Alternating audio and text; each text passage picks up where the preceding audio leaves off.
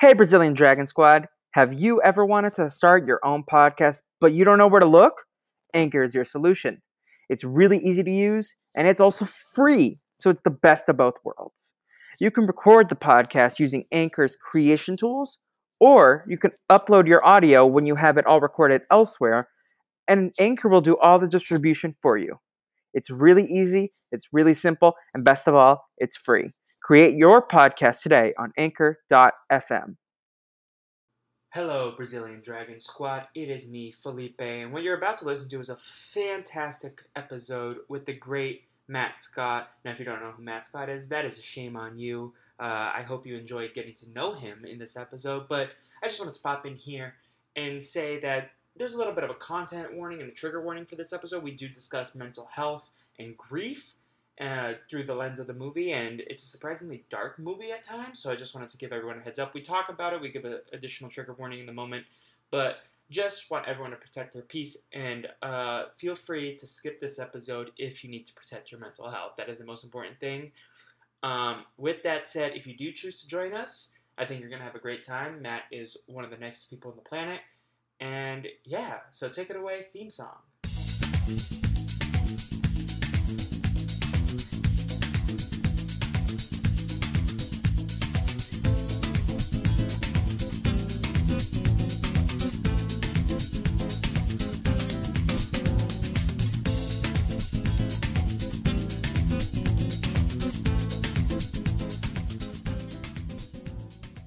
Welcome back, everybody, to another episode of the Brazilian Dragon podcast. Here to talk about Harriet the Spy from 1996 today.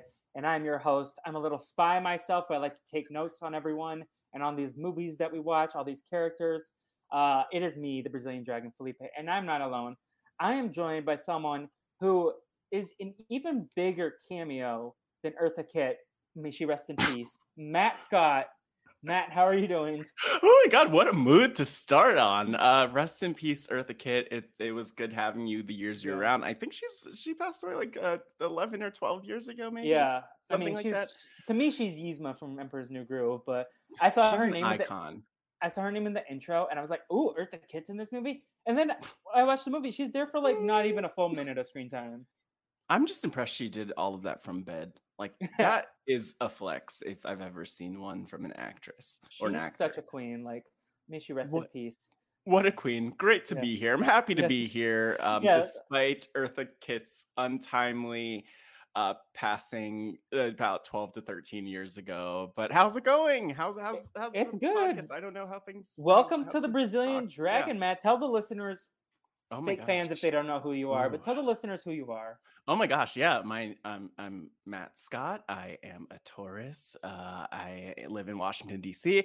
and I'm a podcaster. I'm on Rob has a podcast for the most part, and and while I've appeared on post show recaps on Silent Podcast with some stuff, my main stuff on RHAP right now is co-hosting the Wrestling RHAPup, a pro wrestling podcast with the one and only Mari Forth. If you don't know her, if you don't know her, I'll fight you if you don't know Mari. I, I have to walk out of this podcast if Yeah. you don't know her.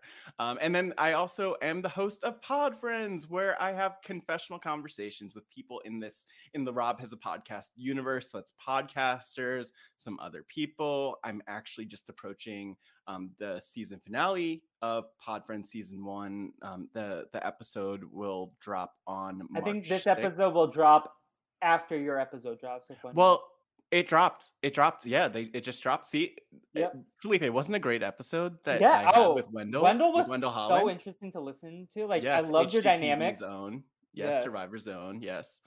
You had Ugh. such a great rapport. And what was your favorite for- like question that I asked? Oh, I love the one that you asked him about, like what it was like to play with Jeremy, his Survivor hero. I, yeah, was- that was. Oh my god, That might be a little that was- biased, but I love that, that- question. I'm like, damn. Now I actually need to ask that question when I I'll record with him tomorrow.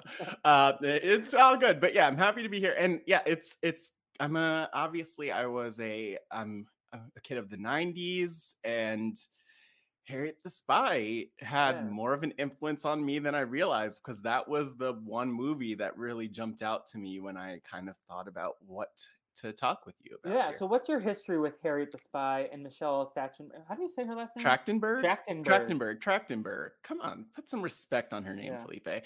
Uh, my history, I probably saw it in real time. Maybe Did you see it in the theaters?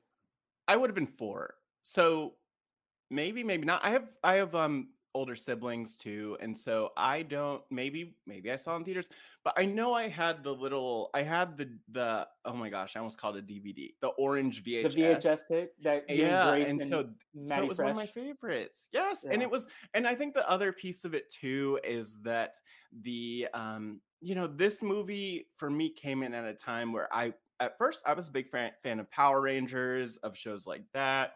Um, you know, watching like Nickelodeon and other stuff too, um, especially because of my older siblings. But then I really got into um like spy stuff. Like I remember playing James Bond, GoldenEye, 007 on N64. I remember Carmen Sandiego creeping around like she probably still does. Yeah, look at this. All the Spy Kid. Oh, oh, oh no. Oh, I can't handle it. Spy Kids. Oh, I'm gonna cry. the video game one- one had a that was my favorite on my movie life. for a long time. Um, Blues Clues. They Uh, did detective stuff. Are you gonna know. watch the okay No, the the Spider Verse Blues Clues movie? I will. uh, That will not be me. Uh, that was not at the top of my list. Uh, but you know what? It was a good. It was a good kind of like background with all of these shows, and I think that Harriet the Spy really kind of kicked off my love, maybe of the Did spy you all stuff. have? Did you have those spy toys like the goggles? I had all the sorts night of vision ones, the like the Yeah. like listening cups and stuff. I had it all. I had it all. And the thing that was cool is that I think like they sold those at stores, like probably at Toys R Us, Toys R Us, of course, but like they also, I want to say, I might I might be making this up, but who cares? No one knows if I'm making it up. Um, but you know, we had like book fairs at my The um, at my Scholastic school Book growing. Fair? Yeah, and I Yeah. think they sold spy toys at some of those too. I'm just Me saying. and her were besties. I, uh, the Look, Scholastic. Scho- the Scholastic, yeah, Yeah. Miss Scholastic. She's a lot of fun. I, um, I so got I so many her. cool books and toys from her. Um, I know. Oh my gosh, what an icon, Miss Scholastic. Kids Shout these days probably don't even have the Scholastic Book Fair anymore, right? Ugh, kids don't even know how to read anymore. they don't know Felipe. how to use a VHS tape. Like, so I'm Look at our public kid. education system. Come on. No, um, yeah, kids don't know what they're doing, but we did because we had all of the cool spy toys. And so Yeah. I I think that when I first watched this movie, and actually I guess for a while after, because it was like the spy era, I just was like, yeah, I would love to be a spy. That would be awesome. And I think my thoughts are like uh, uh, they're a lot more complicated in adult now because I'm like almost 30. So that's Yeah. kind of how things go, you know? So while I did know the feeling of watching the VHS and then having to rewind and sitting with anticipation to watch it again, I never saw this movie until uh, last night. What? Uh, I don't think I've ever seen this movie because, like, I thought she was gonna be more of a spy. Matt might just walk off this podcast right now. Um, no, I mean I get it. You know, you're a youth. I'm I'm old aging. I don't have any I don't think I have any gray hairs yet, but like I'm I'm uh you know, I'm a boomer. Oh, I was at Target so- the other day, and in the Uh-huh. reflection, I was like, "Do I have gray hairs already?" And then Oh my I was like, gosh. "Very no, wait, out. let me look. I don't, I don't think, think- so. No, you don't. Okay, thanks for leaning into the camera for Yeah. that. Uh no, you don't, you know, maybe there I don't see any. I think uh, if I do, I'll rock it, and we'll like own it. But You have to set your your Yeah. webcam to I mean- HD, and then I Yeah. can tell if if if you have grays. But you know, Yeah. it's looking good so far. listen, I'm not a big fan of Matt Clines or anyone from Big Brother 19, but I will say the man knew how to rock the gray hair. Another, uh, I would take the gray hair over everything else about him, including his face. So, yeah. um, you know, uh, I Yeah. never thought he'd be referenced. I mean, you didn't even you couldn't even bring up Raven. Oh, there was a moment in time that I like was such an ironic Raven stand that it ended up becoming unironic. Ra- I don't, I, you know what? And I don't even remember her last name. I'm not gonna try. Do not say it if you do. Um, we're not talking about that so Raven. We're talking about the Raven that was on Big Brother, uh, who had the inverted spine and Yeah, other and And PhD I hope she's dance. okay. I hope she's okay. A GPA in dance. Sorry, I think was the like. Um, It, she did a lot. There was a lot going on Yeah. there. Um, She was the puppet master. Yeah, she liked a lot of parties. She liked exposed parties. She liked a lot of Kool Aid. So did Uh, Todrick. So did Todrick. Um, yeah. Oh my gosh. this yeah, is but this is not a. Big this Brother into a Big podcast. Brother podcast. Yeah. Uh, you could how do hear me on Harriet those would do on Big Brother though? How how would how would Harriet do on Big Brother? Yeah, I think Harriet would get kicked, like voted out pretty quickly. she would like. She has big first HOH than HOHitis like energy. Like you saw how all those kids turned on her. Like yeah, but like at the same time, she's not winning. Is she Yeah. winning? Are we talking about Harriet? Like, uh, this was so they they filmed the movie when Michelle Trachtenberg was ten years old. So like, I'm assuming Harriet's also ten. Um, Yeah. do you, are we imagining like ten year old Harriet in the Big Brother house? Yeah, or... this whole cast, like the whole the whole Oh. characters in this movie, like with these children. yeah, My my winner pick is Janie. Janie, really? Yeah. gotta love, gotta love a good woman in STEM, and lo- uh, you know I like her. I uh, she's definitely rootable. I think she'd be America's uh, America's favorite there. Yeah. But I Actually, you no, my know- winner pick is Golly. Probably. No, I'm gonna go with Marion Hawthorne, and everyone's gonna Ooh. be pissed.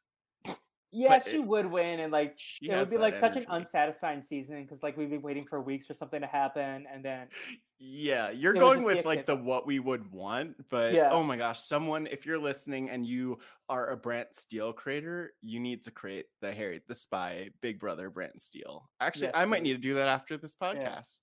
oh, tune into Matt's Twitch channel if he has one. I don't, I don't. So I'll just be doing it for myself. yeah, do it instead of one though. better. Just like cancel all Wendell and be like, listen, I need to actually do a Harriet the Spy Brant Steele for my last episode of Pod Friends. Uh, I'm look. I mean, I'll. Uh, it's not out of the No. question. Is all I'm saying. Yeah. Um. But yeah, just I do want to shout out like I think you, Grace, Jessica Frey, and Maddie G are like the Mount Rushmore of Harriet the Spy fans from the Oh my uh, gosh.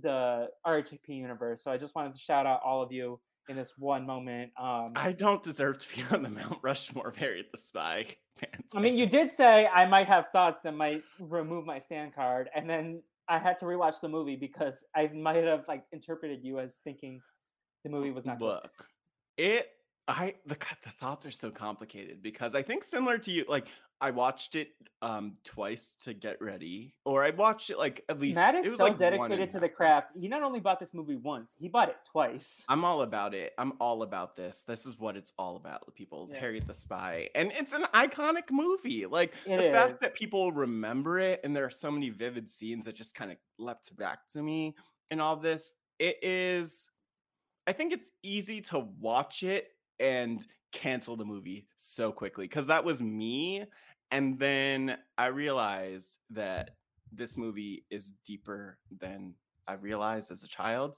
and I almost it could have brought me to tears I, it, honestly it would have brought me to tears but i had a similar josh Wiggler. i had lasik eye surgery i had lasik like two months ago so my eyes are really dry so like i can't cry as easily as i would but like i would have been crying watching this movie if not for lasik felipe Still, the most embarrassing moment of this podcast was when I cried three times during Quince, oh my watching gosh. Quince. I don't know why. It, I think it was a long day. I'm just gonna blame it on that. And I just I was gonna say, do you want to talk about it? But like, that's this is not the time. The Yeah, people, the don't worry. I talked about it with my therapist already. like she, she's Good. Aware. Um, Yeah, but shout out. for- Uh, uh, and by the way, this is an ad for BetterHelp. Enter offer. Co- I don't have an offer code, but just you know, therapy a pro therapy podcast. And actually, I will say that this might not be the only time that therapy comes up because I do think that mental health is an important part of Harriet the Spy. And I didn't realize it the first time around. I also didn't really realize it on the fully realize it on the first rewatch just in the last few days. And then I watched it again and it blew my mind. Yes. Um, so just some quick facts. So the movie uh, was released in theaters July 10th, 1996, a year and Mhm. 17 days before I was born. Um, and then it was, I don't know why I felt the need to say that.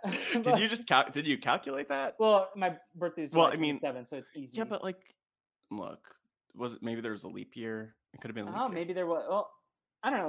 1996 to 97. I don't think there's a leap year, but I well, I wasn't yeah. there. I don't remember. and released on home video February 25th, 1997, with an orange clamshell packaging, as Wikipedia describes, um, which is a big Hmm. sense memory for you, I, I assume. I didn't real. I don't remember the clam part of it, but I do like remember the the, orange. tape, Yeah. I remember the actual like VHS because like I don't. I just it's so visceral. Like it was the because it was the orange the same orange as like Nickelodeon slime. So it was, Yeah. was really iconic at the time. Or the Nickelodeon blimp, um, or like the orange they used on all that and all all those shows. And so yeah, it all kind of tied together. Nickelodeon was next level with their branding at that time, especially.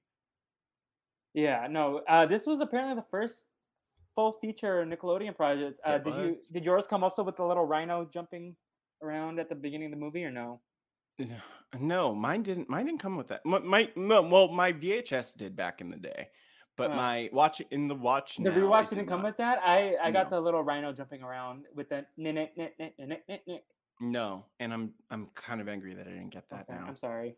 So now Uh, I'm bitter, Mr. Nickelodeon or Mrs. Uh, Nickelodeon, or uh, they, I don't know who the Nickelodeon person is, but I don't like them. Yeah. Uh, did you ever read Harriet the Spy, uh, like the book? Uh, n- uh, no. Let's say Yeah. no. I'd I have can't no say I have recollection either. of it. Yeah. Um, but this is definitely uh, based off it. My actually familiarity with Harriet the Spy, I don't think I ever saw the movie, but in 2010, Disney Channel did uh, Harriet the Spy Blog Wars starring Jennifer Stone from Wizards of Waverly Place. Um, and so maybe maybe we'll have to come back in a couple months and do that movie. Um, Look, you you you young people really keep me young. Bringing Harriet the Spy back in 2010. Gosh, I was. and it was a blog series, not not uh, like that. Oh my gosh! Um, Look at that. And then the last the last A have- blog? yeah, a blog. Harriet. we could go into that, but like you know, I wonder how things would have been different if Harriet Yeah. could have just had like a live journal Do you or think something they like that. the new version is uh Harriet's a TikToker and she does TikTok diaries? I would like a world where like Harriet, you know, like has a password protected blog or something where she doesn't get exposed. That'd be Yeah. nice. Yeah. Um, the last fun fact that I have is that uh, so they went to Toronto film this fall of 1994, winter of Uh-huh. 1995, and the first day of shooting was October 11th, 1994, which was Michelle Trachtenberg's ninth birthday. Yeah. It was her ninth her ninth birthday. Yes, and we we can talk more about the video that we both found separately and then talked about individually, or like we brought yeah, it we'll together to talk about that. because that was so adorable.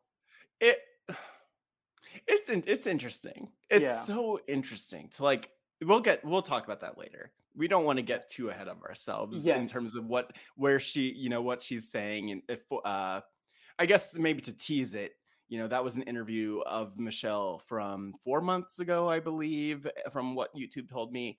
Hopefully YouTube didn't lie to me. I think it was like um an E yeah. News interview or something. it was something, but she did talk about Harriet the Spy, and who knows? Maybe she hated it. Maybe she's angry. Maybe she has trauma associated with it. Who knows? Maybe she loved it. That's a We'll tease that for later. when Yeah, we talk about it later. stay until the end is kind of Yeah. the point. Yeah, you got to Um, drop in those little breadcrumbs so people actually uh, stay around, around and listen to us just pal around over here. Yeah, so Harriet wants to be a writer, so she's spying on her neighborhood and classmates, and she writes everything down in her little notebook. She has her little Mhm. binoculars, Yeah, um, and uh, we we meet all her classmates, uh, including uh, Sport and Janie, who are her best Mhm. friends, and they draw in this purple marker this uh, god of thunder. I didn't write down his name, but because they wanted to be blood siblings, but they Yeah. didn't want to. They thought it would be less painful to draw, and then so they all put it on their foot and then like stamp it.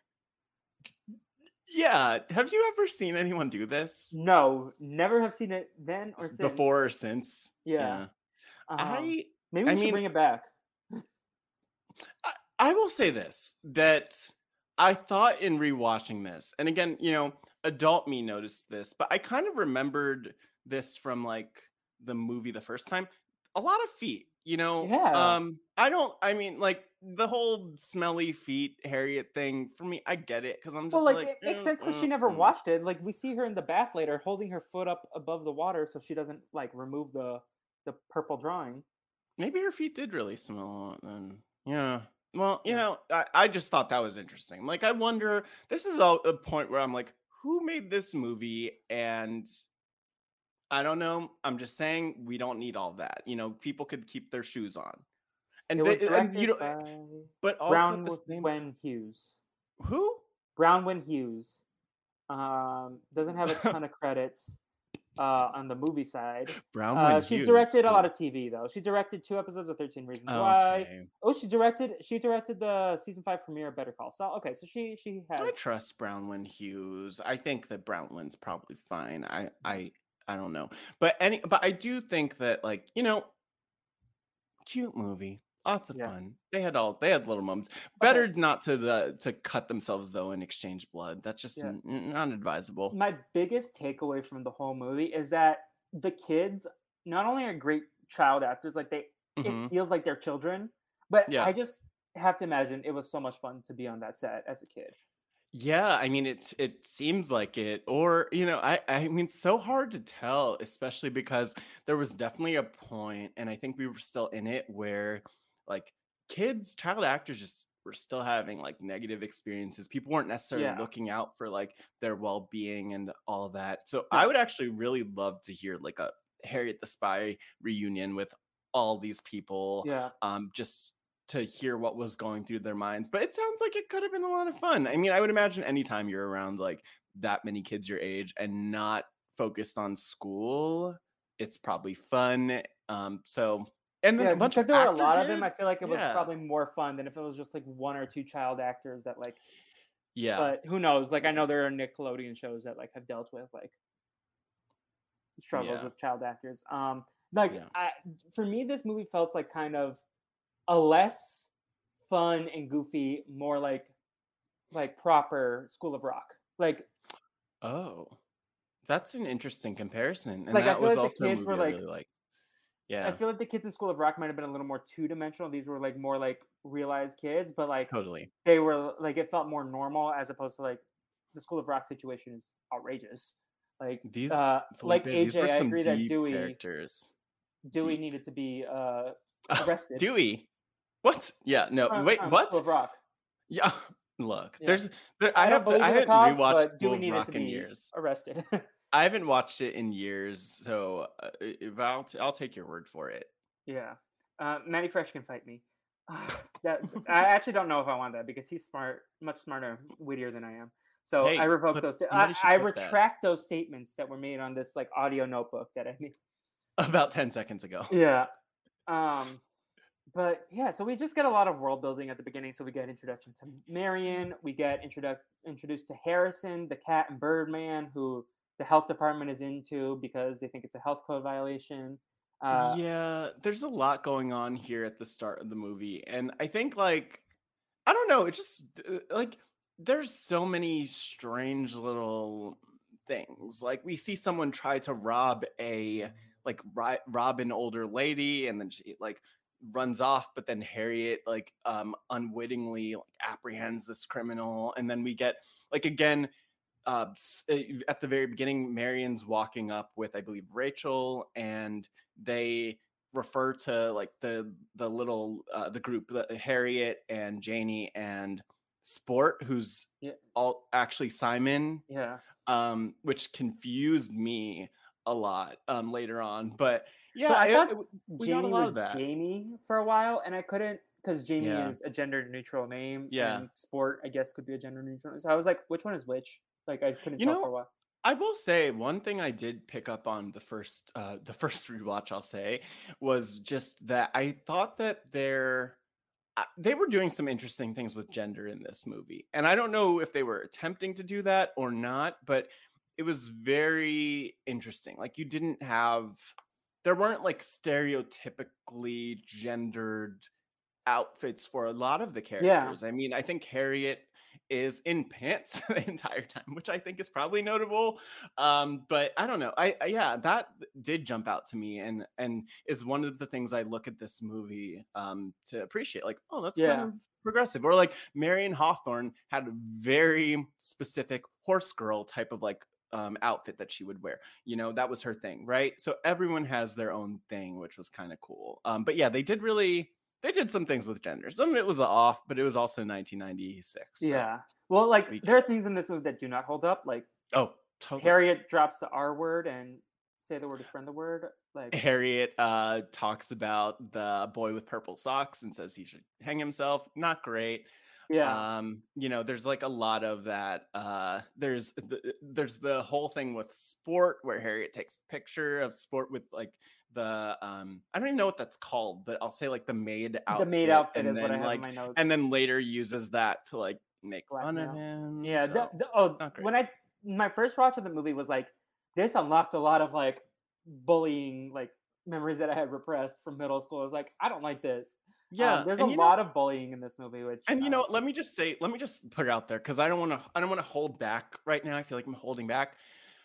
Harriet should be canceled. Harriet, the character, Harriet M. Welsh deserves to be canceled because for many reasons. And I, mean, kind of came around. kind of I kind of, them already. I saw, yeah, some of them.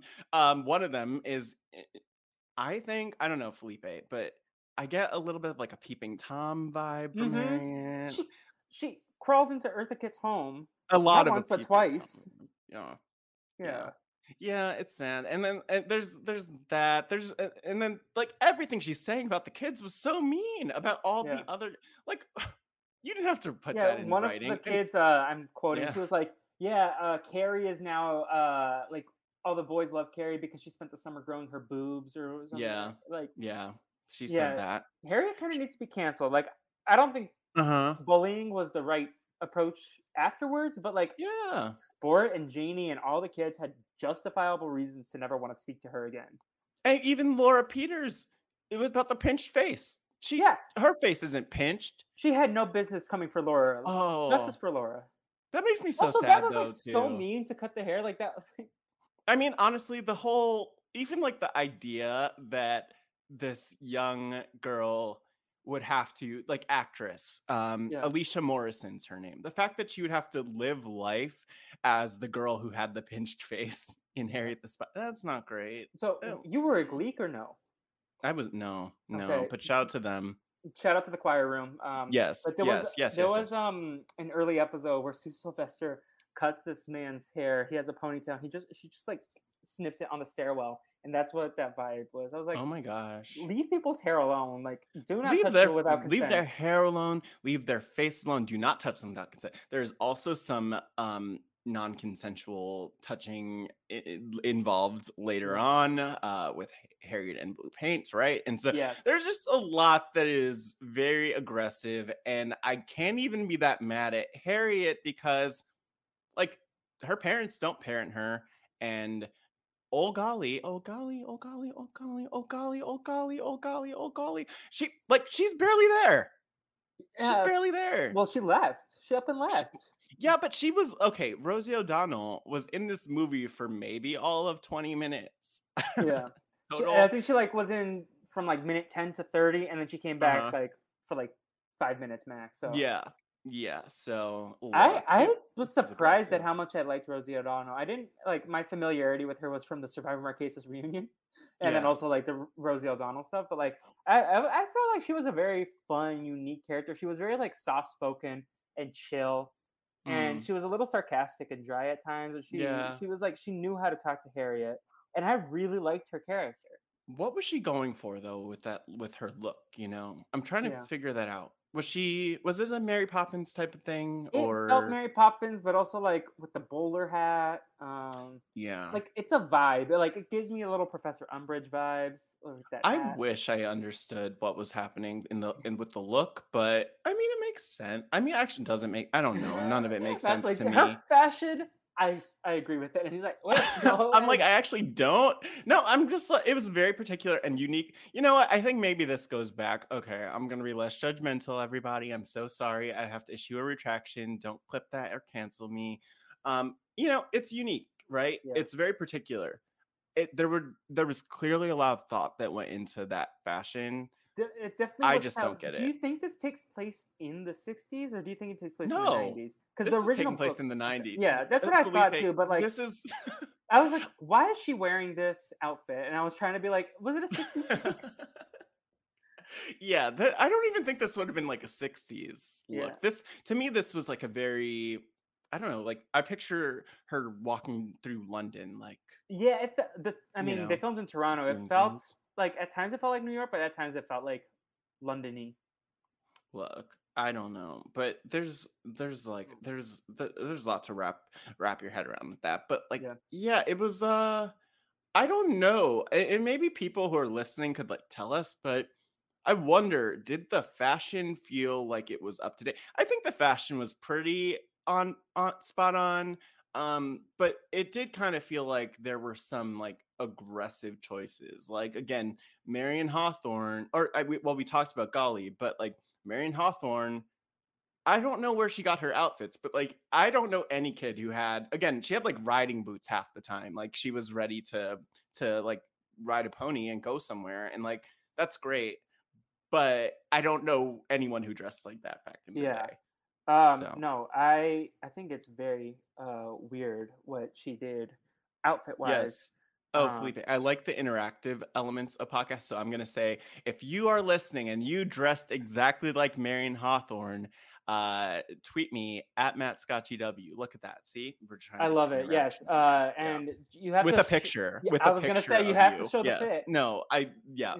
Please. And uh, please I include me too. What the fleep? I would like to see this. Like, I'm not gonna. I'm. I wasn't gonna po- drag you into that, but Oh, hey, please. I, no, I love it. We're in this together, Matt. It's better together. Yeah. like the Amazing Race. We're, Look at that. We got this. Oh my gosh, we're gonna go. That's the, amazing that's the task together. for the listeners. Uh, if you want to move on to the next next country, We were cast on The Amazing Race. Don't tell Yeah. anyone. Um, yeah, season thirty four. Yep, that's Sorry, us. Mari. Yep, sorry, sorry, sorry, Jacob. Sorry, Actually, you replaced. Mari. No, no. I Remember in do that. The episode Mari fans are gonna three when hands. she? Yeah, and I'm a Mari fan, so I throw hands at myself. I'm a no. I'm a Mari stan. and I'll throw hands at myself because I'm more of a Mari stan. True, you are you are her friend, and I'm just know, a friend in my head. Uh, Like, Look, that's that's it. I mean, Mari's a friend in my head.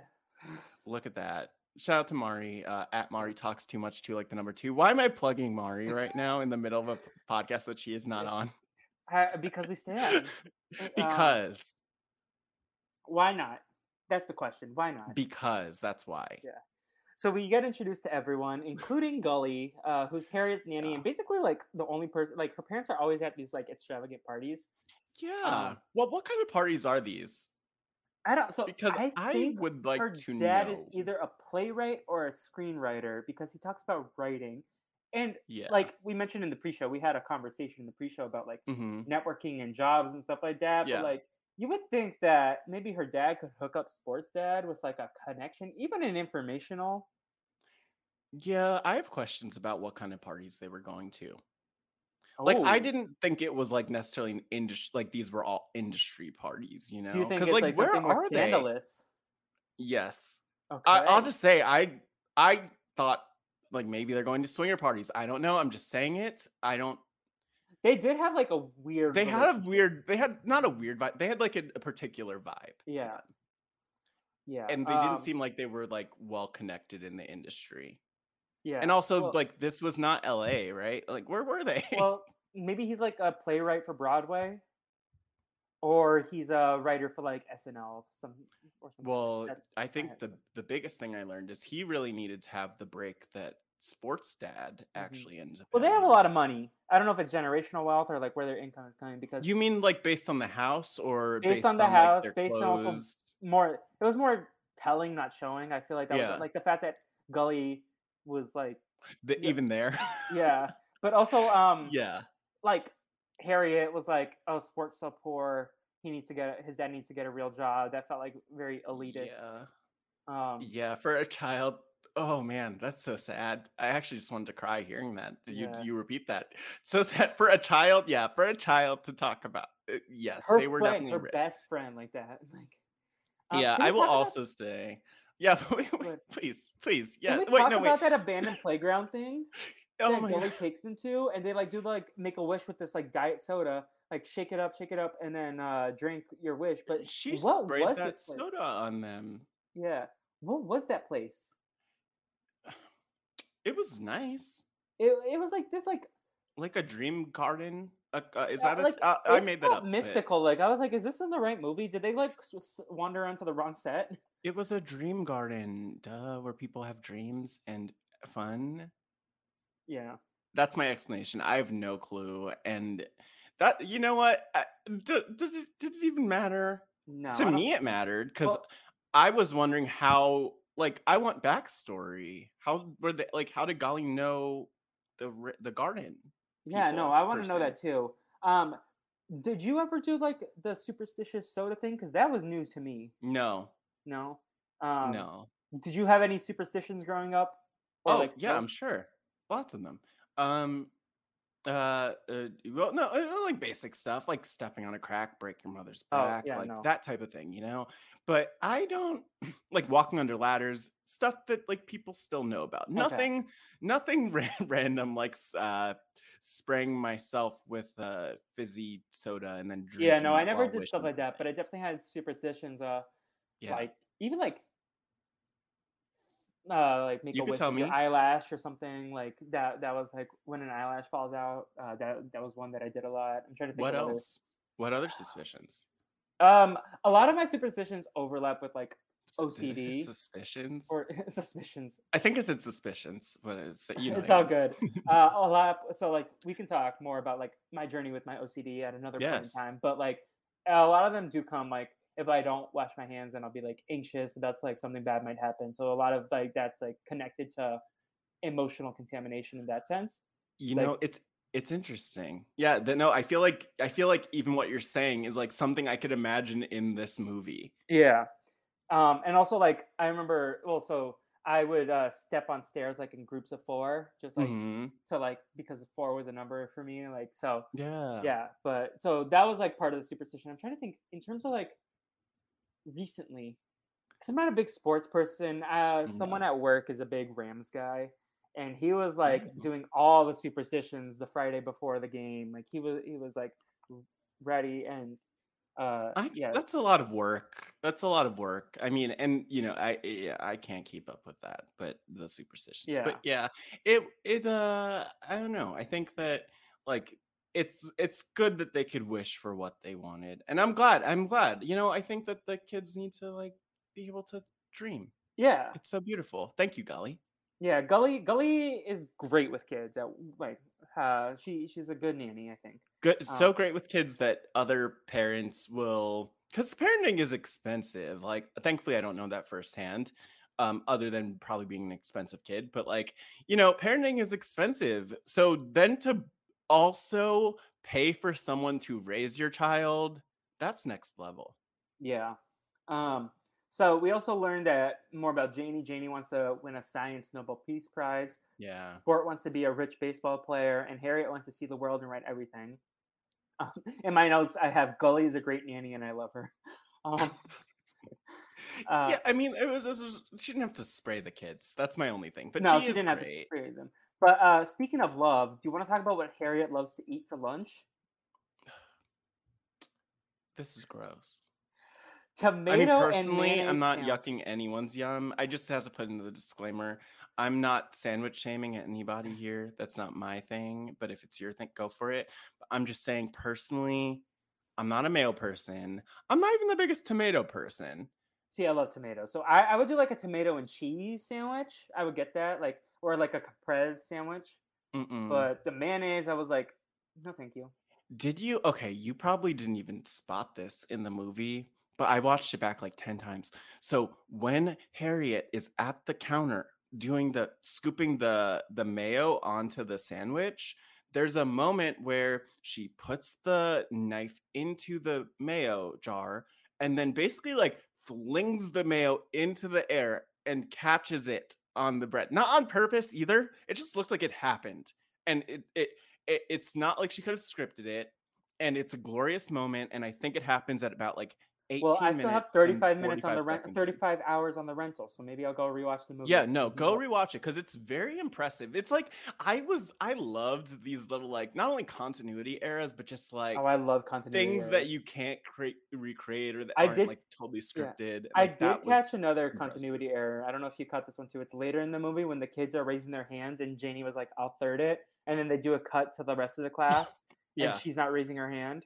I mean, she maybe just put maybe she put it. Well, but everyone in the class was raising their hand at that point. So they just edited it out of Yeah. maybe they edited it out of order. yeah. Um, Speaking of which, like that Um, there's so many different uh, areas we could go, but you support her sandwich choice, is what I'm hearing. No, I mean I support do what you like with your sandwiches. Yeah. I'm not gonna hate like whatever makes you happy. Yeah. I support tomato and cheese sandwiches. I don't support tomato and mayonnaise unless you're counting a hamburger as a sandwich and you do tomato and like tomato, lettuce, cheese, ketchup, mm. yeah. mayonnaise. It just can't be like the bread and tomatoes and mayonnaise. That's where's the protein? That's a great question. Where's the where's the Where nutrients? is the protein? That's such a mystery. That's Harriet's next mystery. Like Yeah. that's the thing. She wasn't actually solving Yeah, mysteries. that I was very confused. Like, what mystery was? She, I thought I thought it was gonna be like kind of like. Did you ever watch that Lindsay Lohan Get a Clue movie? Yeah, I did. I thought I thought it was gonna be more like there's this like big mystery to uncover, and that one also had a ton of spy toys. So Yeah. Yeah, they, they were big on the merchandise for kids back in the day in movies. Yeah. I don't know when they decided to lay off of that. Maybe they still do it. I don't know. I don't I'm not a kid. so do you want to talk about another problematic moment of the movie for me? Give give me the problematicness. Um, so they go to Hong Fat's food emporium. She's spying, and Frankie is an Americanized uh, Chinese kid, and his parents are Chinese. And then his grandfather hits him, and I feel like they were like, it, it was definitely like, if not outright racism, there were like a ton of microaggressions, and I was definitely thrown off. This was like to me all of the scenes with Frankie's family were like the like there's the Bechdel test, of course, like for people who don't know, like women in like many movies don't pass the Bechdel test. You have women in scenes together who like are only talking about men. I felt like like with Frankie and his family, they were constantly talking about being American. Like that was all we Yeah. got. Or they were like, you need to do this more, this more. And it was like very um stereotypical and also didn't show them as fully formed characters. Like I don't even know why we really got that. I don't know what Me it was meant to accomplish. But it No, I was wasn't very great. confused. Um, yeah, it was like, very it was not like, needed. Like they could have cut all that out. And it just was like the of tiger, like the tiger parent stereotype. yeah. Ti- tiger we mom could have cut all that out, and then like yeah, Harry could be spying on a random bodega, and Sport walks in and needs to change, and like we could have still gotten everything we needed from the movie. Yeah, yeah. The, I mean, but like, I don't want to get. I'm, I'm 100% with you on this. Yeah. But I also just want to stress how problematic it is that she is spying on all Oh. of these people, and she's a child. How? Who's letting her? Who's? Uh, first of all. Where's Child Protective Services? You need to call them, get them in here because Harriet just Harriet not only does She's a menace to society. Well, no, I mean, yes, but she's a product of her environment and her upbringing. And, like, you know, clearly, especially once they got Golly out of the situation, things really started to spiral. Yeah, I think but Golly I was will- holding it together, but also like let's not forget Golly was the one encouraging her to like explore the world and like yeah, that was the that was the that was the one piece where I'm like, oh, you need to you need to really uh you need to lay, lay off a little bit, Golly. Like, uh, I get it, you you want to encourage her, but this isn't going to turn out the way that you think it's going to turn out. She- I don't think that Harriet is the best uh, New York Times best-selling author in the alternate universe. Uh, Yeah. That would be like and I'm not a New Yorker, now. but Yeah. to me, I feel like she traveled a lot of ground. She really like, did, be- and like yeah, she's not on the subway. She's probably like going all over like with those like with her child and as a child like Yeah. and so like i'm a tall person i have long legs i can Yeah. get far even just with the strides but when i was little i like I, it would take me a long time to go a block let alone on someone's roof all the way Ugh. How does Yeah. she do it but i i just i feel like this movie normalizes that spying on people i used the phrase i used the peeping tom phrase earlier. I don't want to keep saying because i feel bad in putting that on harriet but that also is like it's just not okay. It's it was invading people's privacy. I just want to stress how ridiculous it is that that's the premise of the movie but it's cute too because it's like it's just it's kids like it's not yeah. it's not a Well, creeper. It's just on it's like relatively harmless. topic. Like I feel like a lot of the montages, like we didn't need Harrison and his cats and birds. Like they could have cut some things out. Um, How did she w- find out about the cats? Did she climb up on his roof and look into his. That's creepy to me. Yeah, and all like, of it is. like the fact that saying it. she uh she had this thing uh so we're gonna get to like uh so harriet's parents are out um and Yes. golly does tuck harriet in with this beautiful walrus saying um that Oh, I did yeah. like. but the next day golly's making bratwurst for her date with the veggie thief um, Which she just said that she would never eat bratwurst. yeah So who's what's the truth, Golly? Why are you lying? see that's why i think she'd be good at big brother she we can't tell the truth Um, but Yeah. yeah, so uh, she's making bratwurst, and then we meet the veggie thief, and he's like, "Yeah, I had a lot of money. I was miserable. I sold my business. My wife left me, but now I'm happy being a paper boy." Um, and like, so that that I think was a good message to have in this movie. Because, Yeah. Like just thinking about that, like, I think it's admirable for people like chasing their dreams and doing stuff that makes them happy. Like obviously, like the financial security helps to do Mhm. that, but Yeah. like good on him for chasing his dreams and like selling newspapers or whatever he does. Yeah, I didn't feel like there was uh there wasn't any profession uh, prof- profession shaming. Uh, Yeah. maybe I just made that term up, but like there was there weren't people like you know that that was nice to see. And actually, you know what? I I think it actually goes back to something that um that uh, Rosie O'Donnell as Golly says earlier, really early in the movie, which is there are as something like there are as many ways to live as there are people, and I really love that message. And it's true. Like there are just so many different ways that people could live and and um and there's nothing that's like wrong with the way that he's choosing to live at all and i'm glad that he's happy i hope that that that man in this alternate universe is still delivering papers Yes. Um, so the bratwurst does burn, unfortunately. So uh, Golly Oh, is convinced. do you think that was on purpose I don't think she wanted to like leave the apartment because she took a little bit of convincing from Harriet and the. but she didn't want to eat the bratwurst did That might be it. Yeah. i think have questions Conspiracy theories. Let's the, like tweet at us. Do you think Golly bring, uh, burned the bratwurst on purpose?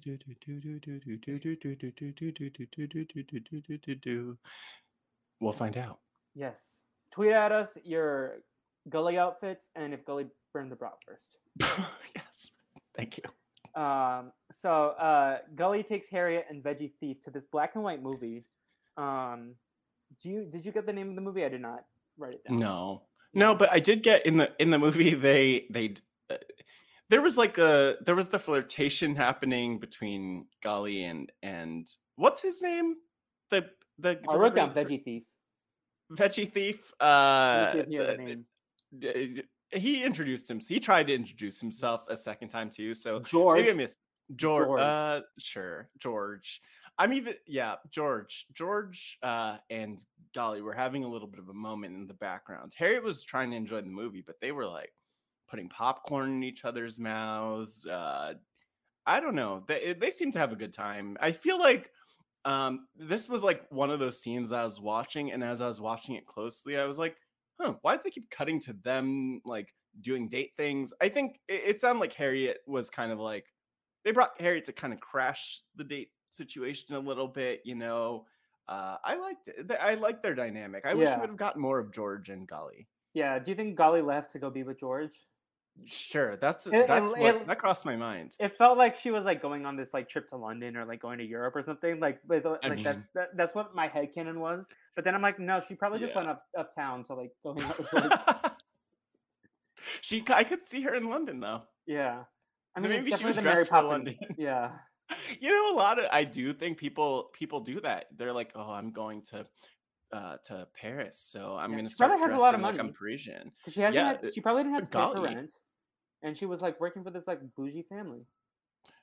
Eh, yeah i mean look she was probably rich she Yeah. because i mean i i have questions about golly and her and the, I'm I want to I want sport to manage her books and to kind of track the her finances because I would like to open up those books and know what was going on. Yes. No, I would too. I think that's like the the revival we need. Uh, uh the shorts of sport sport bookkeeping, Golly's books. Oh, that's so sad. He was Yeah. oh sport. What a I felt so bad for him that he had to be the bookkeeper for his dad because his dad was too busy writing and he had to like make the food too.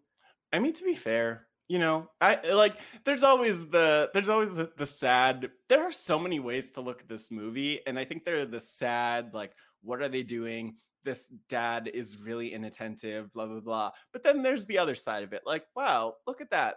Uh, seemingly a single father raising his son and uh, trying to make still trying to live his dreams and make a career work like there was a lot of that energy in this movie of like i don't that's I wrote down the phrase shades of gray because nobody to me is like entirely good in this movie. Nobody. No, I agree with that sentiment. Um, but yeah, uh, speaking of people who aren't good or bad, uh, the the parents are back, and uh, the mom is like, "Where was my daughter? She's not your daughter, Golly. Golly, you're fired." And Golly's like, I think you're right. I think it is time for me to go. And then the mom's like, wait, wait, wait, wait what? yeah, I can only I could fire you and rehire you. I think it was I think that's what she was going for. That energy yeah. of She the... was like, "Oh, it was an emotional decision. I I wasn't thinking clearly." And Golly's like, "No, I think it's time Harriet can take care of herself. She's yeah. she's 10 years old now. Um, I think I need to move on with my life. But also like we have to realize like she's probably been with this family for 10 years." Right? So then maybe like mm, yeah, she like at least like give her a vacation or something. She probably travels with them. No, they she. Pro- I mean, I hope so. Yeah, like but I also Harriet and Golly them, are besties. I just feel like I could see a world where they don't, you know, where they just leave Golly at home. That's fair. Like, look, yeah. take care of the house.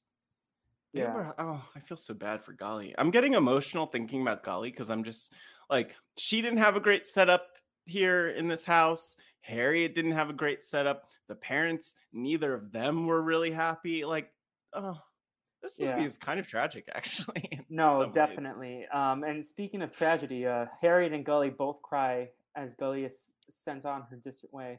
Uh, yeah. And Harriet tries to chase the car, but no, to no avail. Again, it's those legs. Yeah, you know? and everyone's being sad right now because the this is when the health department cracks Harrison, and he's sad. Uh, Frankie gets hit by like he gets in a car accident. The grandpa whacks him, um, and then Sport can't afford his cheese, so then he's going to put it back. But Harriet's like, "Oh, you dropped this on the ground, Sport." Um, yeah, how yeah. did you feel about this this moment with Sport? So my first read was like, "Oh, she's being very kind," and then like the second one, like she's still being kind, but then like I've looked at sports reaction. He was definitely like, "Oh, he knows what she did. She he didn't like drop the dollar," and I felt kind of like sad. Um, yeah, yeah, yeah. I don't, I don't know. It was this. This is like it's so interesting because even if Harriet is doing things that aren't great, like the reality is she's a kid, so she's learning, and you can't like really fault her that much for trying to help. She was trying to help him. Yeah. Um. So I I feel for her with that, and I mean but also, did Sport have enough money? Maybe Sport had enough money. Sport's good at counting, so I was a little surprised that you know he didn't. I think he might have had enough change if he looked in the right pocket. If yeah, she, but the lady was, was, kind of rushing him. So yeah, maybe he was, was like feeling the pressure. Yeah. Um. So yeah. So then we go to we go to class, and we're talking about pageant ideas. Were you ever in any pageants, like Christmas pageants? Oh, all the pageants. Christmas, mostly Christmas. I don't know. There, like, there were. I went to uh, Catholic school, and like we had uh, Catholic related pageants, I think, but we didn't have like a pirate pageant or like a ballet themed pageant or like a pill. We had like some Thanksgiving stuff. Did you have? But, uh, yeah. Were, were you the squash? Were you uh? Or were you the silver piece or the centerpiece? Was I the silver piece? Centerpiece, sorry. The oh no, I no, well I no, I wasn't either way. I assume I'd be silver and shining. No, I'm probably had a minimal role. Um, I know I was an angel a few times. I was definitely um, up.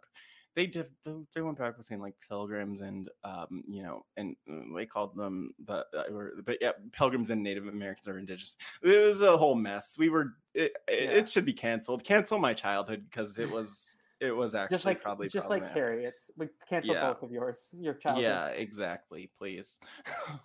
um, yeah. But yeah, no, so Marion suggests the picnic, like Thanksgiving feast sort of theme, and then Janie's gonna be a mm-hmm. squash, and Harriet's gonna be an onion, Yeah, that's I like I like Marion's logic here that like the the giant holiday feast is it's healthy, it's low on fat, it's delicious, there's something for everyone, there's the centerpiece that we talked about, like all of it. So I Yeah. look, I Marion has a future in politics, if you ask She me, or at least in marketing, because she had those communication skills down in terms of Yeah. like, or the pers- persuasion skills down. You know, um, Angelina from from uh, Sur- Survivor Yeah. uh, Island of the I- it was Island of David Islands? Goliath. David versus Goliath. Yes, um, she is an iconic, and she'd also be very proud of Marion Hawthorne. Marion Hawthorne, an, an icon, one of a kind. Maybe they were here. classmates at Yale. Maybe. I like this alternate universe, like the world building that we're doing here. Like, where Yeah. are they now? They, she Yeah. would be at Yale now. Definitely uh, negotiating uh, with Yeah. Angelina for uh, that.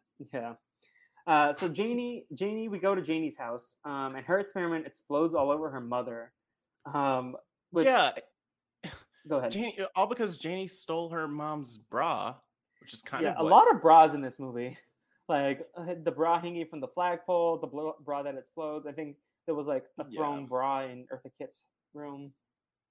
You know what? And and this is also where you know. So along the way in this movie, we're a hearing bra different- we're hearing we're hearing so many different things though like we, we get like the main scene of what's actually happening in the movie but one thing we haven't really talked about yet is all of the well we have talked about little all of the comments that harriet's making about people and this is where she says i wonder if she'll grow up to be a billionaire genius or a nutcase. or total nutcase and you didn't have to do that harriet Mm-mm. like did that did that really feel like a good thing to write about your friend My thing is like, why are you writing every single thought down?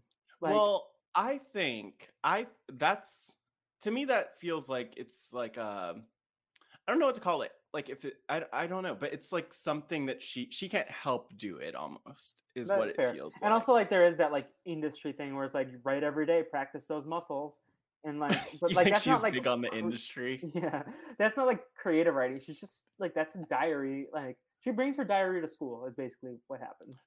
Well, I think like if anything, what this movie let, let me know is that there are definitely things you don't want to write down. hmm because it's a notebook and anyone could read it. Now, if you have a code, cool. You could put your code in. They had um spy ink was a thing that they Oh, did. So like you could write and then you'd shine a light, like a black light Black on light. it or something. But yeah, and then you'd be able to read it. So that was the thing too. But Harriet didn't make the best choice.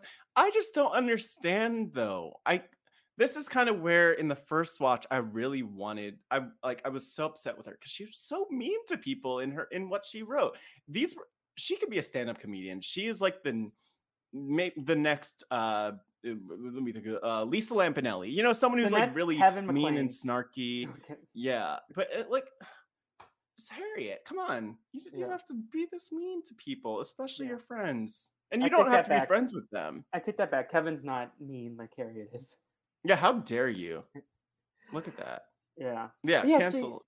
So then she also goes to spy on sports. She builds this like tower of furniture to go see, um, and she sees that her dad is or sports dad is struggling with the rent or something, and she almost falls and sports help her up helps her up, and that's when sports says that he's the bookkeeper, and he take Harry takes a photo of sport dressed as a maid. So That's fine. some I think I want to say this movie did a great job of setting small things up that came back Yeah, later. Like really I had did. completely forgotten about the maid photo until she like posted it, and I think that was like really clever writing. Yeah, and by the way, sport. Uh, uh, the actor Gregory Smith, um, just so great in this movie. I have to Yeah. say, like, Oh, every, I think I think every- Vanessa Chester was also great as Janie, and like Oh, totally, like totally. and, um, um, sorry, her name's blanket. Uh, Margaret, no, Margaret Michelle Thatcher? Oh yeah, yeah, yeah. Michelle. Tra- uh, uh, not Margaret Thatcher. Michelle Trachtenberg, great. Yeah, was she uh, such a great kid after she uh-huh, like had she was. anger, she had sadness, she had happiness. She was great at everything. I mean, she had to go through a ton of auditions for this role too. yeah, so she like, it's not like she was. 30 It's not like she was picked or like it wasn't a situation where you know they have an actress or actor and then they build around them. Like Yeah. they found, and it was she was obviously a great choice because we're talking about that movie 25 plus years later. Yeah. Oh, yeah, the movie is 25 years old. Yeah, Uh, but I will also say I just want to shout it out um, with Janie because we're on the Janie note here. Janie was uh, I I obviously didn't appreciate this at the time. Let's say that I watched this in you know in theaters, I would have been four maybe. yeah. Um, I like how much they have like a different. So they have women's leadership between the um like the class president situation where Marion Hawthorne's been president for years in a row, and then the two candidates are Harriet and Marion. So I was like, oh, that's that's a thing. I appreciate that. That's like subtle, but I appreciate it. And then um the women in STEM, Janie, A black woman world. STEM. A black woman in STEM, people. Take it in. Appreciate it. It's beautiful. She's awesome. I I love that. And in 1996 in a Nickelodeon movie, like that's look, I bet there are a lot of kids, a lot of adults today who don't bat an eyelash at black women in STEM because of because of Janie Gibbs. And I'm thankful for Vanessa Lee Chester and uh and this movie for that. Yeah. Uh, we did, we completely skipped over the fact that like Marion and Harriet are rivals because Marion and Harriet go toe to toe each year for class president, and their duties include taking attendance and writing the weekly bulletin, basically. Uh, did you ever run for class president, class secretary, any of those positions? I was yes. So I I don't know if we I can't remember what roles we had exactly, but we had I was in the student council like in this like when I was around their age in my school and like I know we at least had a class representative. We probably had like a couple of class representatives. Maybe that's what they called us. But yeah, I was I was in there doing the thing. I think I might have also been like the vice president of our student council and I was like in eighth grade or something like that. Like that. It was not very active. We didn't do anything. It's not on my resume still, in case you're wondering. oh, I was. I'm surprised by that. I feel like you would have everything. You from- would think that. Yeah. Yeah. yeah. It was a highlight of my Yeah. life, but I don't know. It was a while ago. Yeah. Um, but yeah, so that's that's their their rivalry. Um, and then uh, Harriet sneaks into Agatha Plummer's mansion. Uh, Do you know why she did this? research? I don't know. Well, I mean, okay, but like this is she's a a, different. Yeah, but it's a different level for her though. She's going. She. She's just going deeper and deeper into this Yeah, she's a little curious George, but sometimes she needs to like be more George and less curious. But how did she? That's so a she- big line to cross. Like going She into ran someone's as the maid was closing the door, and then Oh, I know. pencil in. And I was like, with the pencil. how do you? But- How does the pencil not snap? Or like, how does no one hear that? I mean, maybe it was like maybe she reinforced her pencil somehow. I don't know. She's a crafty kid. I would never put anything past her. But I will say I don't understand. I would like to understand the thought process. Like maybe just add like another 30 minutes to the movie and explain to me how she made the decision to go into a stranger's home because that's not great from a lot of angles. But like especially as a kid going into some random adult's home I don't want to be in a random adult's home. I didn't want that as a kid. I mean, I will also say that this was like obviously this was pre 9/11, but this was also at a time when like people let their kids go out and like roam around the neighborhood and do whatever they wanted and they didn't have cell phones either to like check in on them. And I know that a lot of that changed after 9/11, so maybe that's part of it, but like who it wasn't great to go into strangers' homes, especially strangers who are don't like who are not who don't even know that you exist, who just know that you're a trespasser. Yeah. Those questions. Yeah, no, for sure. Um, sorry, I got an email. uh, uh, Was yeah, it no, so? I'm I'm very confused. She's she's so sneaky, and the fact that she later goes back to her house somehow, like I feel like she would have learned a lesson after getting caught.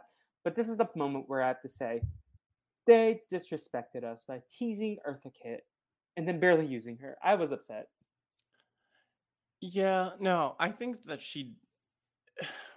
I mean, I She think that she received. her like Let me see. What was her billing here in the? So she She received wasn't- like top billing behind um Michelle, Vanessa, and Gregory Smith, who was sport. And she was right after, and then they Well, and Rosie then they was and Rosie was like and at the end, so that's what it is. But but yeah, interesting. I mean, they they I think they just Oh, wanted to get Eartha Kitt into yeah, the she she's probably like this is just a check for her.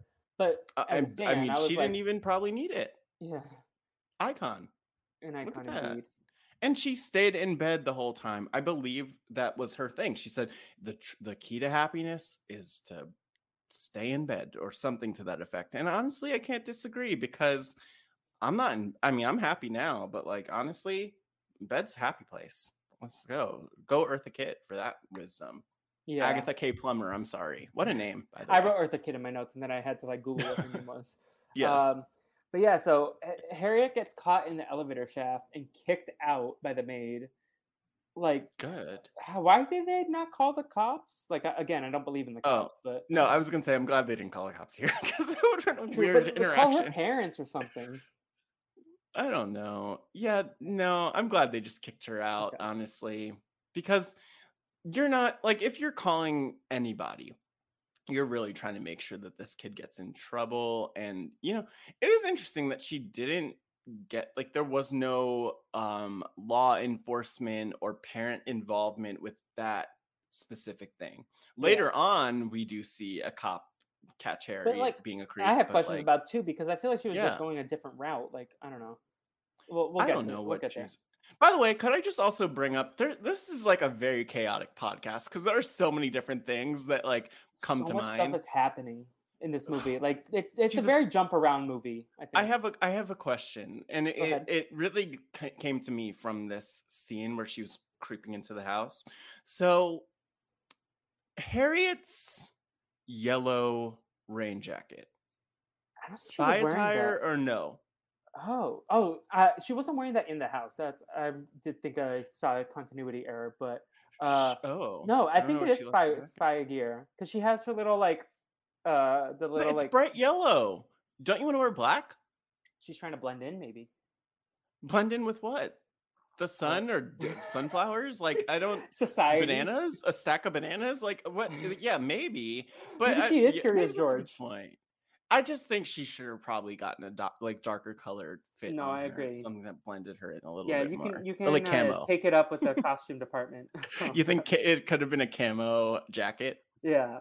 Yeah, no, I That's think I think she's she's just trying to like fit into society and no one will suspect her if she's wearing yellow. I don't know. this, that's one of my big. I still have questions. I want Michelle Trachtenberg to get in into this podcast. Let's do a deep dive with them. Michelle afterwards.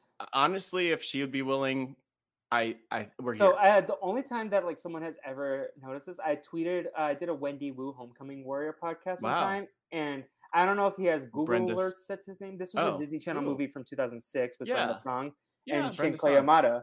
And so I, Oh. I think in the in the tweet I put Shin Koyamada's name, and then he liked the tweet. I'm Um, not surprised that Shin Koyamada is searching his name. yeah, who knows what he's up I to? don't I think know. like I don't know him. Yeah. I don't. That's the point. So we'll get him and Michelle Trachtenberg together to talk about Harriet the Spy naturally. we will. We'll Yeah. uh next week on next week. Um, Uh, we'll plot we'll plot our shenanigans when we're in person. Yes, we will. yes. um, so Harriet uh is bummed that she got caught. So instead of writing down notes for once, she's like, "Let me go play with my friends." And they play bumper Mm, tag, which I have never heard of it called as bumper tag. I thought it was just tag. This went downhill. I think no. I think bumper tag is a variation on tag though, Okay, because Google the rules while you. it explain. looked like there were a lot of people okay so there was there were a lot of notebooks being thrown and like folders being thrown around Yeah, why didn't they put their stuff down beforehand? you know what that's a great question but i also feel like i've been in this situation because it would be logical to put your stuff down in an orderly way but also when you're a kid you're just like ah i have all my stuff with me i'm gonna run around to play this game Yeah. like i mean i am i actually i'm kind of surprised that like they didn't just have their like why did they all have notebooks and folders and papers out Why did they leave them in the? Oh, was this after school maybe instead of like? it was after school but like didn't they have backpacks Yeah, that's Maybe confusing. not. Yeah, my 1996 thinking at first was it was recess, but no, Yeah. Uh, because they all go home afterwards. But they shouldn't have had their stuff out mm. like that. So I what guess was they- your? Oh, go ahead. Mm, No, They had to have that probably to like set up the fact of, of what happened. Though, like Sure. someone could have stolen, you know, Marion could have found Harriet's notebook in her bag or something. Yeah. I don't know. what was could've your favorite out. playground game or like recess game? Oh man. Um, I liked there were so many different ones. And it's funny because they were talking through like a few They so said they kick were, the can, and I was like, oh my god, I love that game. Harriet suggested one called Buy the Volvo, which I've No. never heard of. that was Hide like. and I liked hide and seek though, but Did you buy, hear the rules the to Volvo. that? To buy the Volvo. It's uh, they all pretend to go negotiate uh, deals to buy a Yeah. car. and she tells them if she accepts their Angelina deal. definitely played by the Volvo. Angelina must love Marion Hawthorne, and she needs to listen to this podcast because that mm, I swear, the we definitely have a better chance of getting an Angelina interview than a Marion Hawthorne interview, but who knows? Honestly, I'm not too sure. Angelina's a big deal. True. Yeah. We have to negotiate with her to get her on here. yeah, I don't know if we'll be, doing that. I think we'll have Michelle Trachtenberg on before Okay. we have um, Angelina or the the Marion Hawthorne on, Yeah. especially the character. no, she has to do it in character, like method. Only in character. Yeah. But I would actually feel bullied and probably start crying. So I don't know if that'll work out too well. True. Yeah. Um, so Marion exposes Harriet's writings because she finds the notebook, um, and she's like talking about, and this is where we get the like the depiction of mental health that I didn't love, where she said that like uh, trigger warning for anyone, uh, Yeah. just in case, uh, but uh, that like the purple sock kid uh, should go hang himself. That Rachel is more pathetic than Marion because she wants to be Marion so badly. Uh, that Sport is too poor and his dad needs to get a real job and that Janie is going to be a total nutcase. So, yeah. and it like everyone else it- in the class too. Yeah, and it's interesting because well, it's interesting for a few reasons, but I think what's interesting about this scene is that like along the way, you hear Harriet say these things and I mean some of them do sound bad and harsh, but I could also imagine going back to being kid like listening, watching, smirking, laughing like, "Oh, Yeah. that's funny" with, you know, whatever the comments were. When it's not and about then- you, you would probably like laugh to like fit in, I guess. or maybe you just think it's like a funny joke and then you realize like literally those same exact words and phrases are being repeated and then you hear how bad it sounds like it was i think that marion hawthorne is an icon marion mm. hawthorne is a hero in this moment because she says i am going to be the whistleblower i'm going to expose harriet for dragging all these people i'm surprised that harriet didn't um didn't intervene sooner because if that was me and if I had a private notebook and I was about to be exposed, it's gonna be either me or Marion Hawthorne who walks out of there. Uh, you know, it's it's it's not Yeah. gonna. I, I I can't. Uh, I I- don't think I would have stood there as a kid I- watching as the exposure happened. If I was if I was Harriet, like in hindsight it's 2020, I would have just grabbed Sport and Janie and been like, let's go, let's go sulk in the corner. Like it's that thing where like I, I think I've heard Yul talk about on podcast that if he had like three more seconds at the immunity, he would have just like grabbed everyone and like stepped off the mat. Uh, I think he said that Mm. on a podcast before. like, Wow. but because he didn't have enough time. But like that's what I'm thinking of. Like hey, just grab your friends and run away. You know what? Uh, no, but like, why not just go grab the notebook? What's what's Marion gonna do? Just walk up to her and take it. Yeah. Did you catch when she was writing in the notebook what she said in the what she was writing in the corner? Like I um, did, I yeah. cannot make that So out. it was. I just. I don't know what she was writing, but I do know that she was. She was writing like individual letters in the corner. Yeah. Is that you mean? So she wrote. Um. out- Like I think she did it a couple times, but one time she wrote like V. yeah, I E, thought she was writing very sorry, and then it wasn't an S that we got to. Yeah, that was a. I don't know where it was going, but yeah, I. Yeah. I, I That's a plot point we track of it. never got settled. But Yeah. Harriet is upset and she misses Golly. Her mom comes to check in with her and she just says, "Oh Golly, oh Golly, oh Golly, oh Golly." Um, yeah, her mom's uh her mom had a good way of like, hey, you good in there? yeah. Still alive? Oh yeah, yeah, okay, good, good. I could go.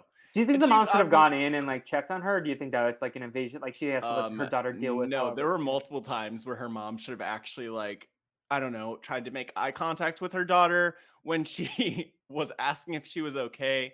Like I get it cuz I'm I'm sure I'd been in that same situation with my parents growing up where I was like you have that door and you're like just give me my space whatever you know, but the mom should have I think she should have. I think that this was a situation. that These parents were definitely parents of a um I don't know what I totally mean by this, but of a certain generation where like they didn't necessarily have like the emotional intelligence skills to like talk with their kid about their feeling about her feelings or about, you know, like okay, it's okay to because what I really think a, a lot of what I picked up on in the second watch in looking at um at Harriet was I think that a lot of what we saw was kind of like grief in action and not Yeah. grief in the traditional way of like losing someone, but grief. Well, yeah, grief in losing someone, like Golly moving away and leaving her. And her friends very leaving her, too. traumatic.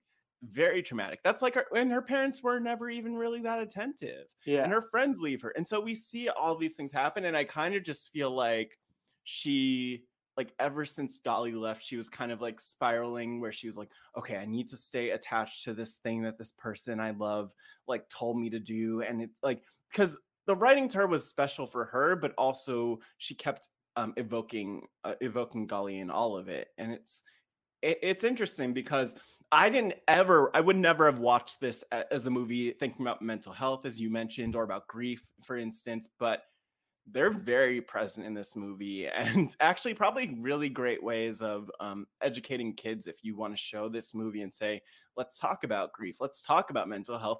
Here's what kind of here's some of what that looks like. yeah. and no. I the- appreciated that. the child therapy scene at like later in the movie stood out to me and like oh there's like Mhm. actually like they don't explicitly say he's a therapist but Yeah. like a child psychologist Wow. of sorts um and Yeah. i like that got me thinking because like i was a child in like child therapy when i got diagnosed with ocd and we didn't have rocket socket or whatever like Rock'em, uh, Rock'em Sock'em robots. yeah that I uh, wish I had those. I wanted. yeah those i never had them as a kid but like i remember toy story 2 they had them and Yeah. i was like i wanted them but i probably would have like got like broken Gosh. yeah By the way, just as a as a note, as we kind of talk about uh, Harriet's toxic notebook, I I wrote down again. This is my first rewatch of it in probably twenty years. I wrote down um, Corinne's brutal cast assessment. Corinne Kaplan, yeah no, survivor. Look her up. Ca- Yeah. Her brutal cast. This is literally worse than her brutal cast assessment. yeah she went in like she went in on her friends She did. It makes me so sad because I Yeah. like you would think this is the thing that throws me off with Harriet. I'm guessing I don't know what she was writing, but it all it all sound like from what we heard, assuming that's the only thing that was in her um in her notebook, it was just all very shady and mean. Which like it is good to have a place to vent. Don't get me Yeah. wrong. I think that's that's, what healthy for, for, everyone, not for your notebook that but not for your notebook that you bring to school where you're around the people who like even if she kept it at home i think that's one thing like i don't Yeah, think she should to- be talking oh, smack about my queen janie but Yeah, that I mean, look, Janie kind of had like the biggest compliment. Look, like you're either going to be a billionaire or you'll be an, a total nutcase. But Yeah. like, I eh, I would have taken that one out of probably of most of the insults. I think I would and have taken that one. billionaires are the biggest nutcase just look at Elon Musk, exactly. So that's exact. That's that's exactly it. So uh, it, it hurts at it stings a little at first, but I would take it. I yeah would take it. so then like this is like the whole bullying section like what Yeah. harriet did was not right but i also don't think like bullying is the answer to anything so uh, Janie and Sport give her the cold shoulder. The class passes notes that Harriet smells. She takes a bird bath in the bathroom. Yeah, what have you ever seen a uh, a bathroom thing like a I had never is seen that like a sink? like that. I think that was Yeah. the sink. I had never seen a sink like that, but I also did not go to school in New York. I vividly remembered that scene though, and because of the sink, because I just thought it was like a fountain, and I didn't. I don't even think I remembered it as a as a as a sink in the bathroom, but nice Yeah. sink, I'll say. Yeah, no, and she takes a bird bath. And I thought it was very cool. I thought that was like that's like actually a kind of cool choice. I don't know like if there those any of those still exist, but if you've ever seen one recently, let us know. Yeah, let us know. Interactive seriously. podcast, like you said. Yeah. Yeah. Send us Uh, pictures of the bird bath, uh, Yeah. of bird baths. Yeah.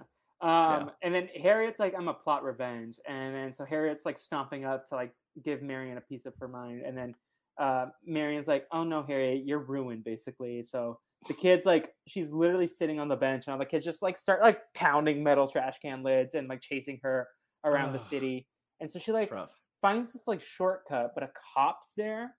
So where was this shortcut? Why was a cop like angry at She was coming off of a roof. Ah, okay, okay. She's coming down a ladder. See, I thought she, was go- trying to go to the sewers. That that was my interpretation. like a teenage uh, teenage mutant ninja yeah, she was like trying to sneak through the sewer path.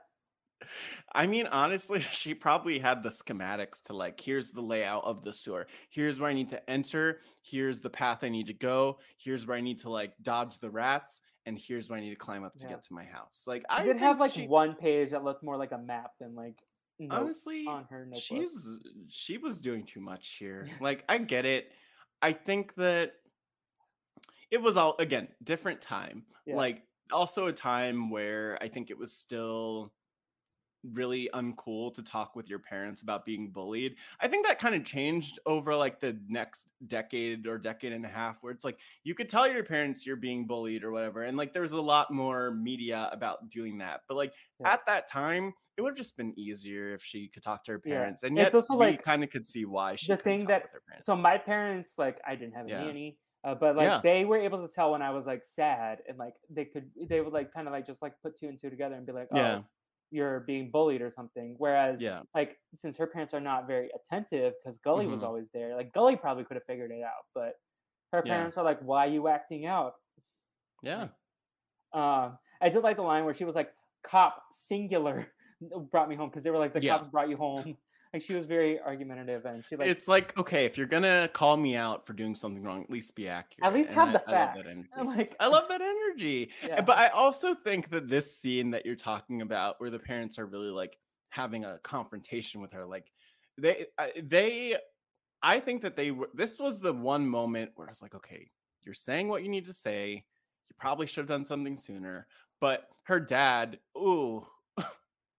Yeah. I, for whatever reason, I'm Well, so sorry, people. If you're a dad fan, if you're a fan of this dad, I wrote down coward dad, and he said, um, "This obsession you've developed is not entirely healthy, and we've made the decision." And then the mom butts in, "We want you to stop with the notebook." So I look, I think that they actually were doing a decent job here bringing up the issue um they were doing the best that they did in this movie because they were trash otherwise complete and, Yeah, and then- kind of trash too the dad was like, "Don't make me move you." And then she like scoots over to the side because she's sitting on the notebook. She's like, "I threw it away," and they're like, "No, you're sitting on it. We can see it." Yeah, look at that. That we didn't need all that part two. Yeah. I, like, um, I I get it though, like adding in the cute little. The moments. worst I feel like I that's felt probably more for the parents than like Yeah. for the kids watching.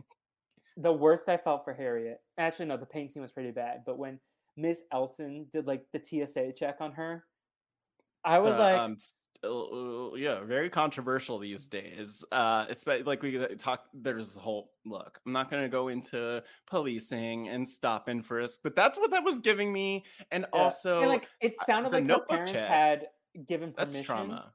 That's Yeah, straight up oh. trauma. Despite the fact that her parents gave her permission, I don't think that's okay. And No. I felt so bad for Harriet, and she was like so sad. Like the face It- acting. Ugh, it's like I'm feeling it though. I'm feeling it too, just in the moment. Because imagine just have one having to stand up and every day for who knows how long she had to do this for, but Yeah. just having to be pat. Her teacher had to pat her down. Yeah. That's not. but a- also like First of all, we ask teachers to do way too much, and we underpay teachers, and we overwork I did like them, at the end where she was like, Miss Elson deserves a raise. Not cool. And she deserves a raise. She deserves an award. She also deserves to not be called a psycho by one of her students in her private notebook, but that's a whole other question. That's a whole other conversation. I will say, too, she shouldn't have to pat down her students. Also, teachers shouldn't be touching students like that, but that's Mm-mm. another thing. And No it- again, diff, uh, different time, even though there were creepers back then, too. Yeah, sorry, I talked over you, but I think even No. at the end she was like, Miss Elson deserves a raise. Um, but Look, I she also think, does. How do you want Harriet to learn if she's not allowed to take notes in class? like what what is she supposed to do? Because I'm someone who needs to like have my notes out, like take notes. I Like think it's can't- okay. Yeah. She could take notes, but just not. She just has to have her notebook checked. It's like, uh, like, um, well, yeah, it's literally like a pat down, like Yeah. before she goes into the place, and they're just checking her and like, okay, you're good now. Now you can use your notebook. Yeah, but she always has to have it checked. In hindsight, the pat down was not necessary. Just like have the notebook, give her her notebook at the beginning of class, and then take it away and like read through it. No, she was. Yeah, I mean, well, you're right. None of it was necessary. Did they not have like With, like, TAs in this in this school? Like the TA could sit next to Harriet or something. A T? No, I don't think they had TAs in the school. Yeah. I mean, yeah, my my middle school had some TAs, like or they they weren't like see, they were like that would've teaching helped. aides, I think. Yeah. that would have helped. But we Yeah. weren't at that level here in 1996, Felipe. It was a whole different time. True. So, from one humiliating moment comes another. They're in painting Uh-oh. class. Pinky is in the middle, like posing. Why does Pinky not have to paint? Like, is why does he get special treatment? Um, but uh, one kid who we don't even get names. He's like not even involved. But he starts a chain of events, and then Rachel takes the the paint and dumps it on Harriet accidentally, and then all the kids are like, "Well, let's help you," and they like all spread. it Yeah, near- accidentally. and that then was weird. more. Yeah, this whole thing was actually very hard to watch. Yeah. And I mean, again, we talked. I mentioned earlier, and maybe this is like the point of the movie, but all these characters have shades of gray. Most of them are kind of, a lot of them are kind of horrible, but I think by, de- I, I, I think all of it's by design. But a lot of them are horrible. Um, this was just very, this was a lot. Like, luckily, like I'm, I, I didn't even, I would never have picked up on this as a kid, but just like they're just rubbing paint into her and like it's all bullying, right? But also it's just like just back away, please. And teachers don't allow this. It's not great. Um, it was a lot. Yeah. Yeah. Um. Yeah. Just like the non-consensual touching as well. yeah. Like yeah. yeah. Harriet then slaps Marion with the blue paint. Um. Which also not okay, but like she was I mean, struggling. She was like doing more self-defensively. Yeah, I mean, look, Marion, Marion really like uh I I think if that's all that happened for all of like the the str- uh, all that she put Harriet through, I think it's okay. Um not great. Don't go around slapping people kids if you're listening to this podcast. Don't. Yeah. Look at that. Don't Especially with blue children. paint on your hand, Yeah. Don't slap anyone. Period. but not with blue paint. Like Especially. especially, not blue paint. Yeah. Cuz then there's evidence and then it's like Yeah. really awkward. Yeah. So now Harriet's plotting her revenge. She like writes down all the kids' names. She makes her list on the desk. Um, how does Yeah, did you ever carve your- see? Did you ever carve your desk like that? I think I drew on my desk like little smiley faces or stuff, but like I never carved my desk. back in But my also day, different time, That was yeah, the different pre-mechanical time. pencil. I was gonna say we had wooden desks in growing up in the classroom, and you know people carved them up. They were very carved up actually. It was fun to like look at your desk each year or however often we change desks and just take a survey of like, okay, who left their notes here? Who like you know people all would draw all sorts of stuff on those, but this was a little intense. Like I was more of a peep what people wrote in the books, in the textbooks. Oh, I forgot about that too. And you could see who had your book because it always had like the names of the people. That was really cool too because you're like, "Oh yeah, that this my older sister had the same Yeah. book. Oh my gosh." Yeah. That was fun. so look she also we get this moment that's like kind of dark where Harriet like so it's after the blue paint scene and she just like fills the bath and she just like stands over it and jumps and just like like yeah. lays there for a while and then comes back up and I'm just like that's kind of dark like imagery for a kids movie. Um on a uh, well, I guess in a less dark yes, and do you think there's something to the color? Like do you think there was like some color symbology? Let's say I mean blue is a sad color I think. Like I I feel like they could have picked um maybe that was what they were going class. for. Yeah.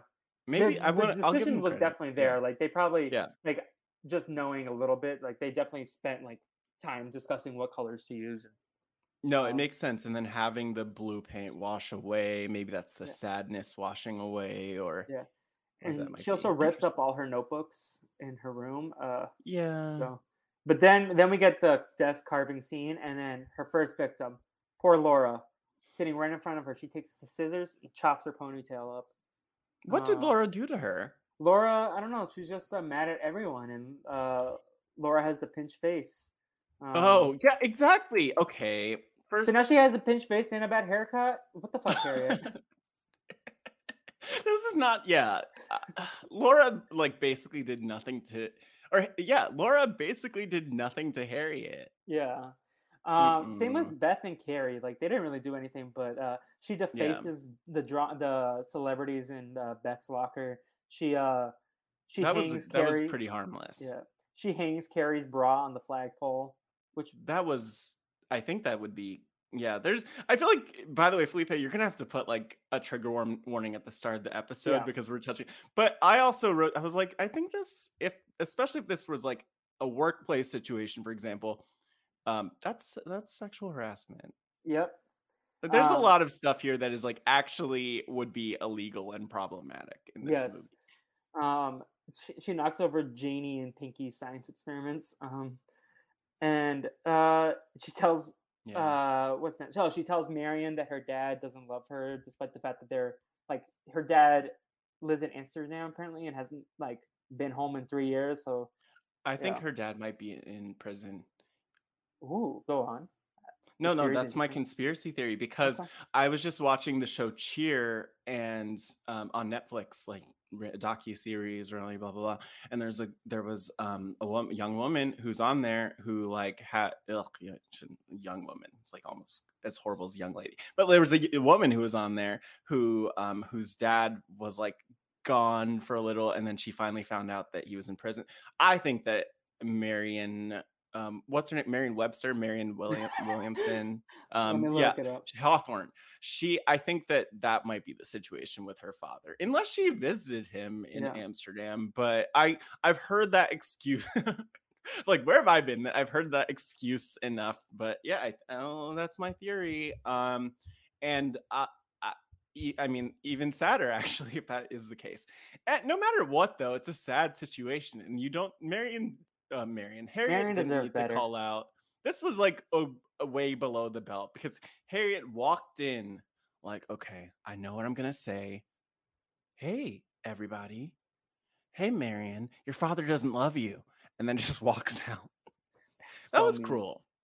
Yeah. Yeah, Marion alright. Marion deserved better in that moment. And then the She the did. last item of revenge, Harriet is going around hanging up school photos of Sport dressed as a maid, and okay, not to Yeah. defend Harriet, but to try to her brain. Why is she putting them all right next to each other? No, spread that out more around the school. Like you little. You That's your to be able to critique. look- well, that's my critique. Well, first, my first critique is that's mean. don't do that. Secondly, if you're going to do that, at least be smarter about it. Be more efficient. Yeah. Yeah. Spread it. Yeah. uh, Yeah. It was it was just like gosh, come on, people. There's a lot happening in this movie. And it this wasn't even like okay, it was 25 years ago. But like in the grand scheme things, 1996 was not that long ago. And uh yeah, they could have this was this was I think especially tough in retrospect, where I think then you're like, Oh yeah, just a funny like a gag picture that she decided to use, but um like oh god. Yeah, and you're right.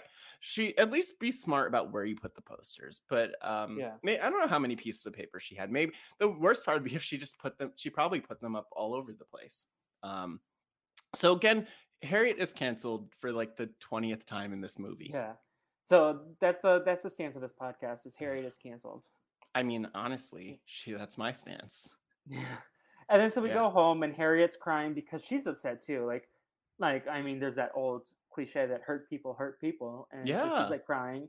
Um, and then her parents come in and she's like, "We've gotten calls from all the other parents in your class except for Pinky's." And then the phone rings. um, Oh yeah. and then they start fighting, and Harriet throws something at them and screams. Um, and then so they take her to a child psychologist. Mhm. Um, and the therapist plays uh, Rock'em Sock'em. He offers chess. Uh, then he's writing notes, and Harriet's like, "Oh, do you, do you write the mean kind, or do you like the do you write the nice kind?" Wait, Felipe, do you know? Do you know like? Do you know the the song Felipe of um uh the the Rock'em Sock'em song? Rock'em Sock'em, Rock'em Sock'em. Okay, More it's- fun a than a pillow fight. memory. Rock'em Sock'em. Ooh. Yeah. I need to text the people that are working on the Renap jingle bracket uh, for the Pillow Pet. Oh my song. gosh. Oh, Yeah, get the Ooh, get- in the Rock'em Sock'em one. yeah, get it all in there. Get That- it. uh, I'll- there we I'll- go. Just an interlude for a minute to celebrate that part of history. Yes, I mean that's like that. You unlock the sense memory.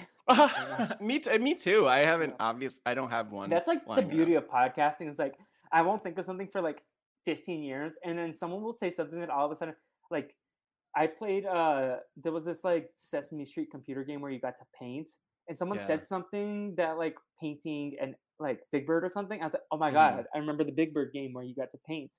And so then I went and like spent time in a YouTube rabbit hole watching someone play that game.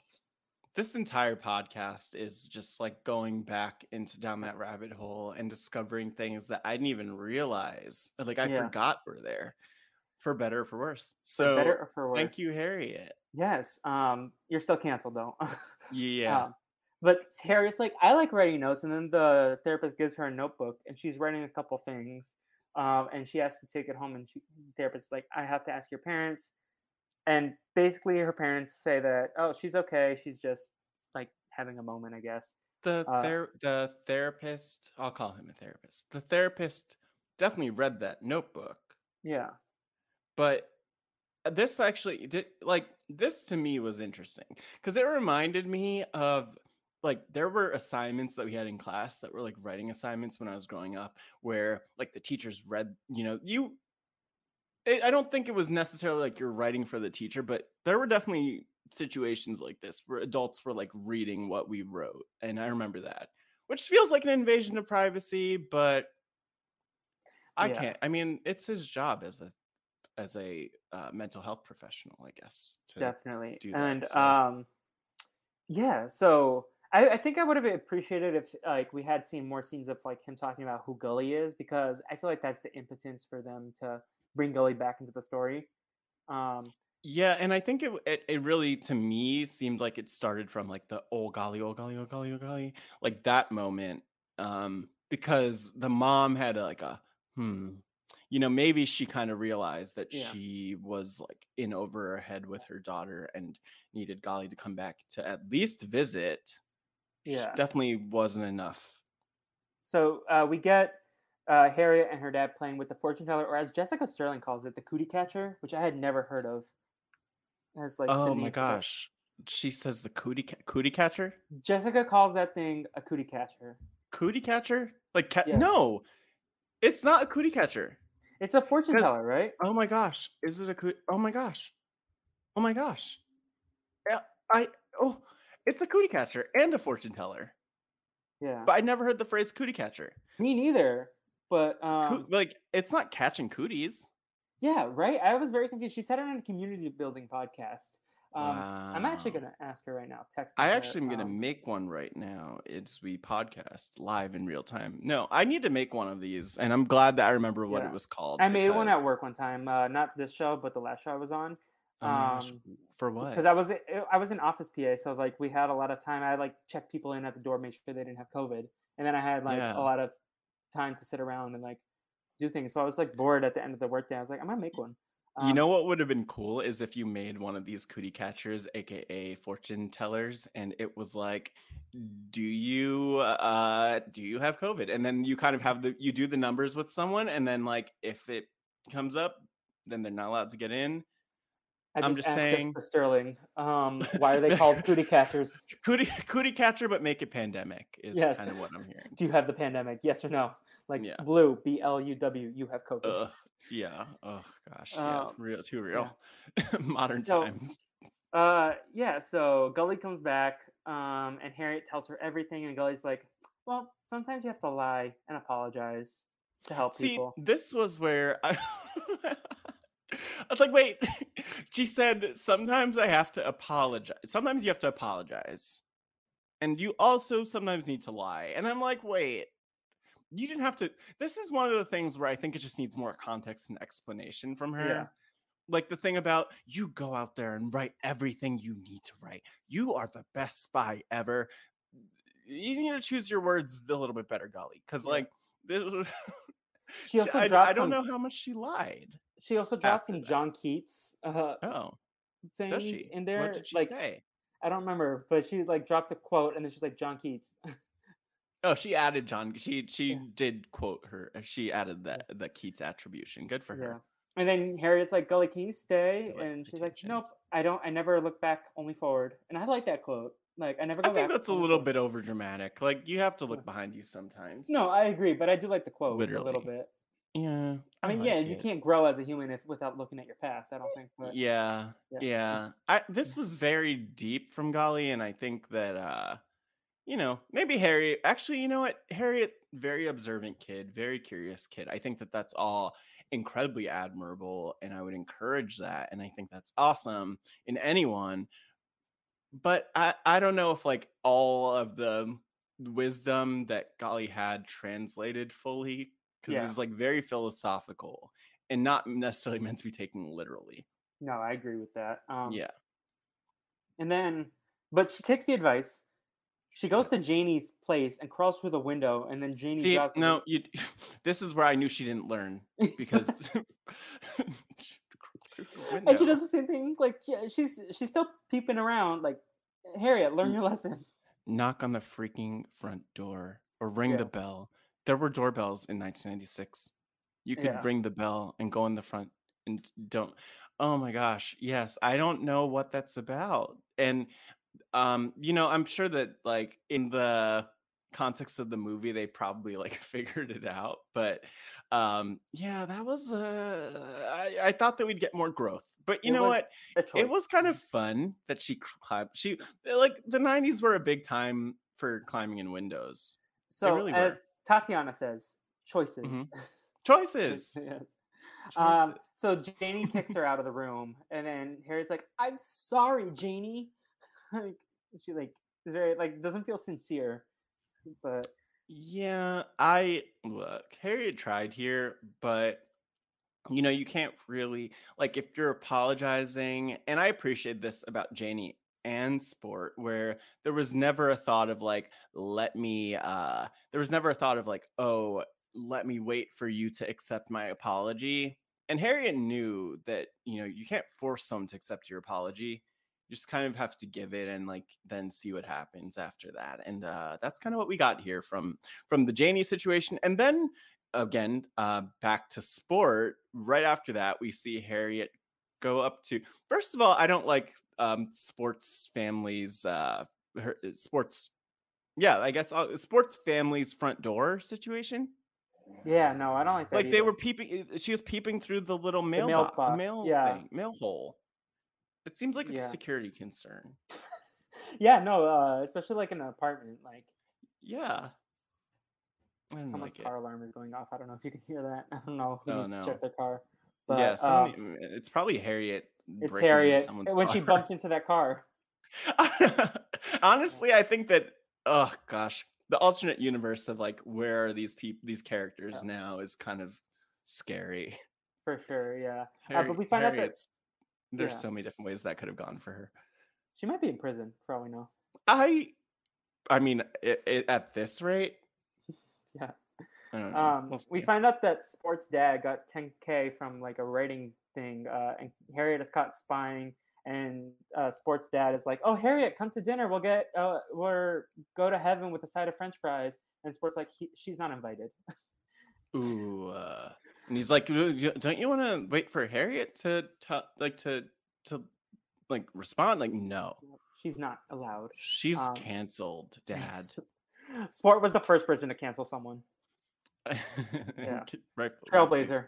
Um, yeah. Oh, so- that's so sad to see him. I'm I'm glad though that this was like a happy moment for their for for sport and his dad, especially because um that was sad. It's sad that he had to lose a friend in Harriet, at least temporarily. Yeah. So then he closed the door on Harriet, and Harriet whispers, "I'm sorry." I don't think she Sport would be able to hear that like logically, but he definitely does in the contents of the story. He has Like- great ears. He's young. True. Yeah, he hasn't Yeah. listened to like ten years of podcasts. I was and, gonna say also like- pre- this was also pre earphone. I think they had like Yep. the headphones, which are a lot better for your hearing, but Yeah, he, Yeah. His his ears are probably sh- were sharp. That character probably still has great ears at, at that rate because he didn't damage Totally. them with these headphones. Yeah. It's rough. And then Marion has the whole class over for Rachel's mom's cake, and they're like, Hmm. "I don't want to be here," so they all leave except for Rachel and Marion. And here in this moment, I made a realization on the first watch that the purple socks kid looks like a young Timothy Chalamet. I, I don't know if you saw Whoa. that. I didn't I didn't pick up on that. No, I didn't. But I mean maybe. If someone watches this for it. movie, check it out and see what you think. I think so. I purple sock boy with purple socks. Uh, I don't know how to say the actor's name, but his Dov name's like right? Do- Dov Tief. Uh, I'll say Tiefenbach. Yeah, that Uh, sounds right to me. Yeah, he and you know what? There was a I like I found him. He's on Instagram, gramming and doing the things. And you know, there were there might be some pictures where he looks more like Timothy Chalamet, where he was like late, like a few years later when he's a little bit older. He was wearing Yeah. a was he wearing a hat most of the time though? Yeah, Maybe that's that why I didn't see it.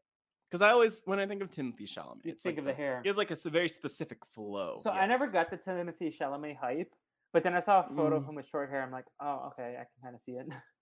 Yeah, no, I The hair I've- just looks I've- like I've seen it. slimy. Ooh. You know he listens to your podcast. Ah, I'm sorry, Timothy. I'll apologize to Zendaya, but not you, actually. Ooh. Uh, there's gonna be a, a feud here. Fight. You're Yeah, gonna get uh, some and mean tweets from all the Zendaya shallow stands. Yeah, come at me, Shablagoos. Shallow. I don't know what they call them. I don't TikTok, know they what call they him call them. Timothy Shablagoo. Are you serious? Yes. I'm so sad that I know that now. I wish I didn't bring I'm that- sorry. Here, you'll forget it in a week, and then you'll listen to the podcast. podcasting ruining my life. Yeah, I'm. I. Oh my gosh, I might have to skip over this part. sometimes. I'm gonna write down the time codes of this on the podcast, just so I could skip over about a minute or two Yeah. Um. But then the next day at school, Harriet makes an impassioned speech to Miss Elson to see if someone else can write the newsletter. She doesn't nominate herself, and Purple Socks Kid nominates Harriet, and Sport and Janie back her up. Um, And then the entire class votes for Harriet, and like Marion is not thrilled, but then we Harriet writes the newsletter. She breaks out the typewriter for this.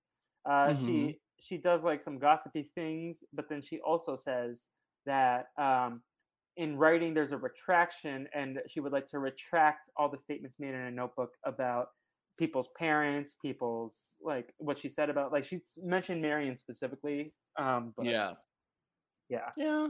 And then we get oh she ahead needed she needed that, and I'll Yeah. also just throw in that like the the boy with the purple socks. I, by the way, by this point in the movie, I could not remember what his purple thing was, and I was looking at him like, is he the boy with the purple hat? No. Is it a, like I couldn't remember for the life of me.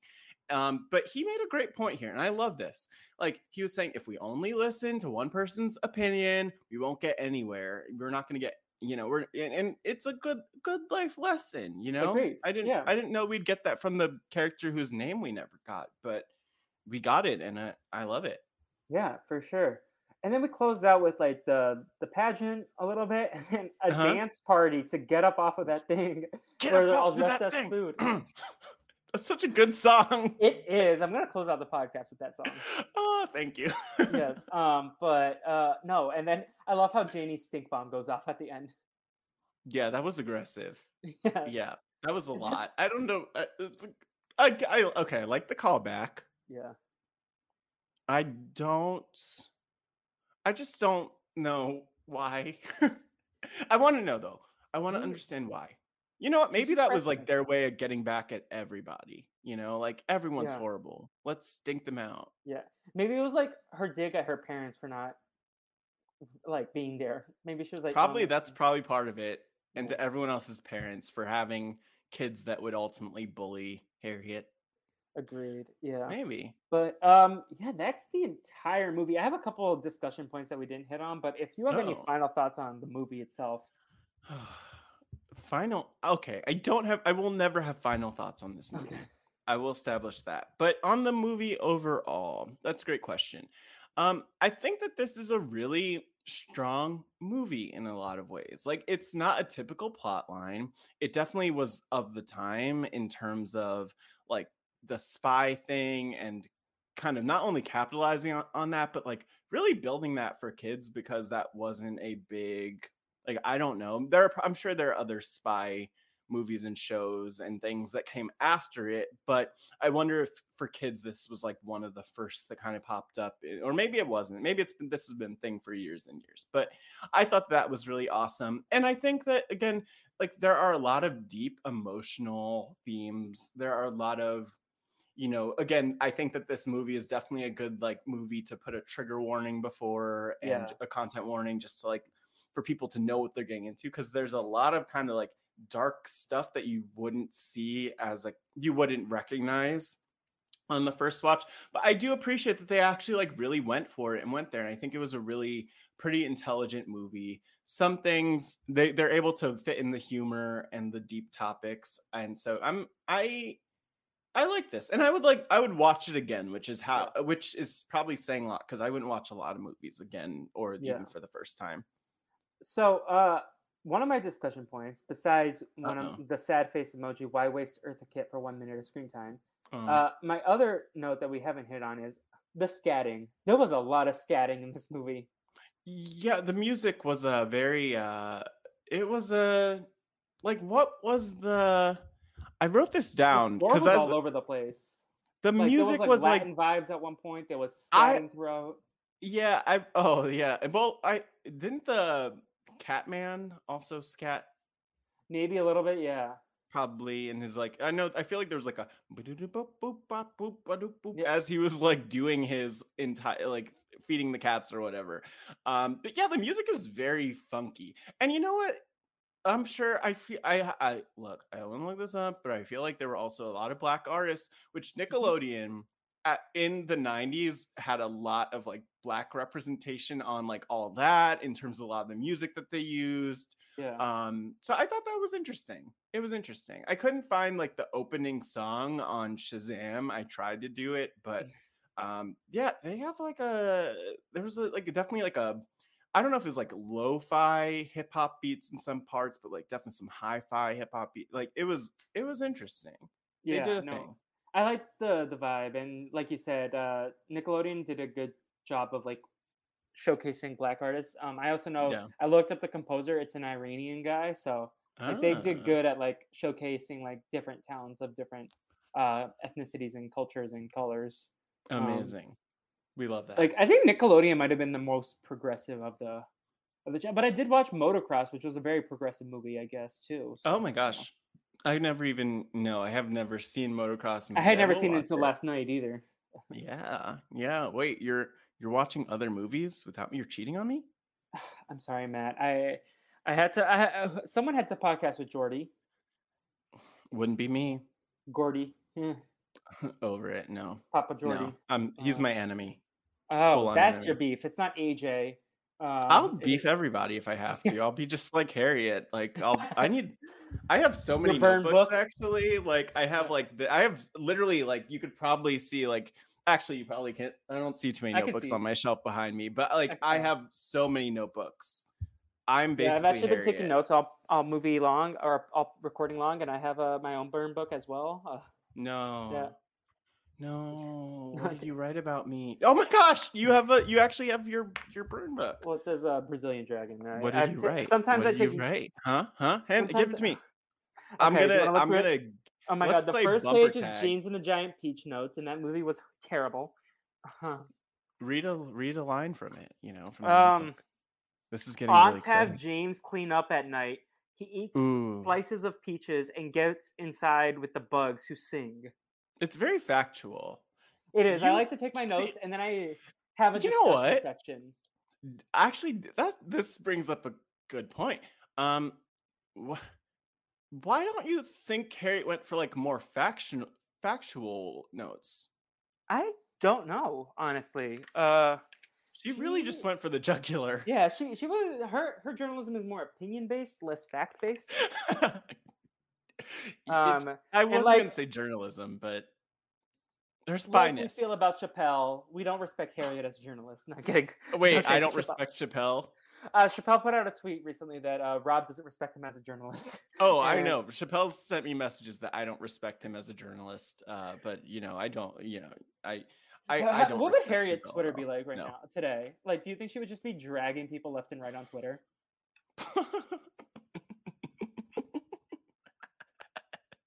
I'm so glad that this movie is not set in now because I don't want that. Like that's not that's the thing. This is the thing. Like if this were in Twitter age, all these kids would have Twitters, tweeters, Twitter, whatever they call it, and the like they would all constantly be dragging people. I will say this though.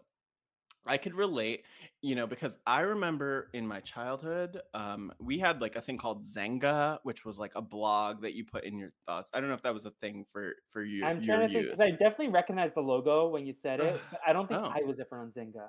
Good Did for you- you, did you- because we Was yeah. Yik Yak before your after it your was time? it was in Okay. when I was in college. Yeah, Yik Yak was in high school for us, and I was like, that Harriet would be a menace on there. Yeah. So I just think like, you know what? I think a lot of uh here's the thing. If if Harriet were on Twitter, she would be so done. People would be so over her because you take those thoughts from your notebook where most people don't see them or ever hear them to like the world and either she'll be she'll go viral and be really popular and like get a pod and start a podcast or um you know Yeah. Mm, I don't know what she would do. I don't know. She just seems like a menace to society, and I'd probably block her up front. I love it. Like you Mm. don't even get a chance; you just get blocked. She did it to herself. Yeah. No, she had a chance. It was this Yeah. movie, and I know avoid. So, uh, what I like to do here on the Brazilian Dragon is an MVP Uh-oh. and an LVP of the movie, and then rating the movie zero to five stars. So, as the guest, you can start. Who is your MVP of the movie? My MVP of the movie. Let me look in my little uh burn book here, because you know what? My MVP of the movie. It's tough because there are probably a few, but the one who jumps out is definitely sport. Uh, or not. I wouldn't say sport. It's sport slash Gregory Smith. Um, Okay. and the actor because he was so good. Like from the beginning, I could just he was oozing charisma, and it's funny because he was in, you know, like a lot of these actors were in things after the fact, of course. They were kids and they were young, and I'm sure there were some who never went on to do anything else, probably because they didn't want to. But like he just was so fun, even from the first scenes where he's like fake vomiting and like, you know, I just liked all the energy that he brought. And then as a character, I think that, you know, like to be a simp to be a goofy character but then a sympathetic character but then also you're able to pivot and give us the range of being like a hated character in terms of just being like this upset kid who had your best friends you know trashing you i i'm a fan that's my that's my long answer that you probably That's weren't asking No. I'm happy. Like I love when people explain their thoughts. yeah Uh, my thinking. So I, I picked my people out before we recorded, but after recording Mhm. with you, I still stand by my decision to pick Golly. But okay I only because she was the emotional core of the movie, and I think a central figure in the story and the plot. And she was like a good influence on Harriet when she was around. But also, then we talked about her lying and her apologizing line, and like a couple other things that were like, "Golly, what's happening here?" So know I'll give my supporting MVP to Janie because Oh we love a black woman in STEM. We do. We do. And you know what? I'll also say I think that my biggest issue with Golly, and you know, she she was actually kind of like an um an LVP candidate for me because I think if she would have like transitioned out a little bit more Yeah, smoothly, honestly, this movie might not have happened. I also consider Golly for my LVP because I feel like I she did. left very abruptly, and her leaving She was did. the impotence for uh, all this stuff happening. Yeah, I think that maybe we could blame Golly for. Yeah. I mean, it's not fair to blame the parents; they're the worst. Um, but yeah, I I- there's so there's a, a world where this didn't have to happen I also None of this did consider the therapist as well. Um, as Uh, an LVP actually, or MVP. MVP. Okay. Um, for for M- for just to back Janie up a little bit, I joke with my friends. They have a three year old. Uh, he's almost three. He's uh, Henry. Uh, he's the patron baby, um, and he's a very Oh. smart kid. He can read. He can write, and I Oh say that he's smarter than me.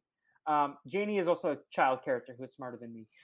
Yeah, Yes. no, easily. And uh, me too. Not, not, just smarter than you me too.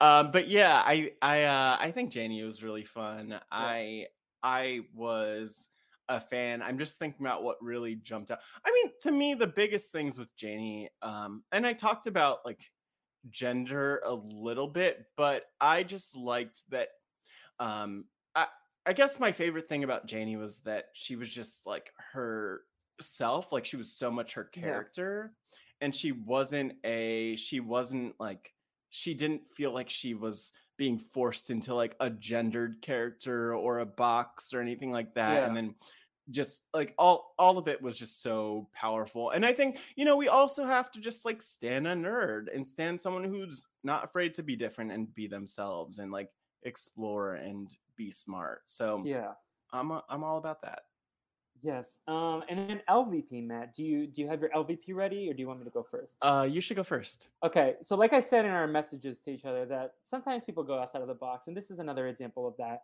I put uh, the producers of this film for not having more Eartha Kitt. because honestly, I feel like a lot of these people were unlikable, but also like yeah. the theme of the podcast is shades of gray, and I feel like it was hard to pick someone as my sole LVP because I feel like there wasn't everyone did things that I didn't like.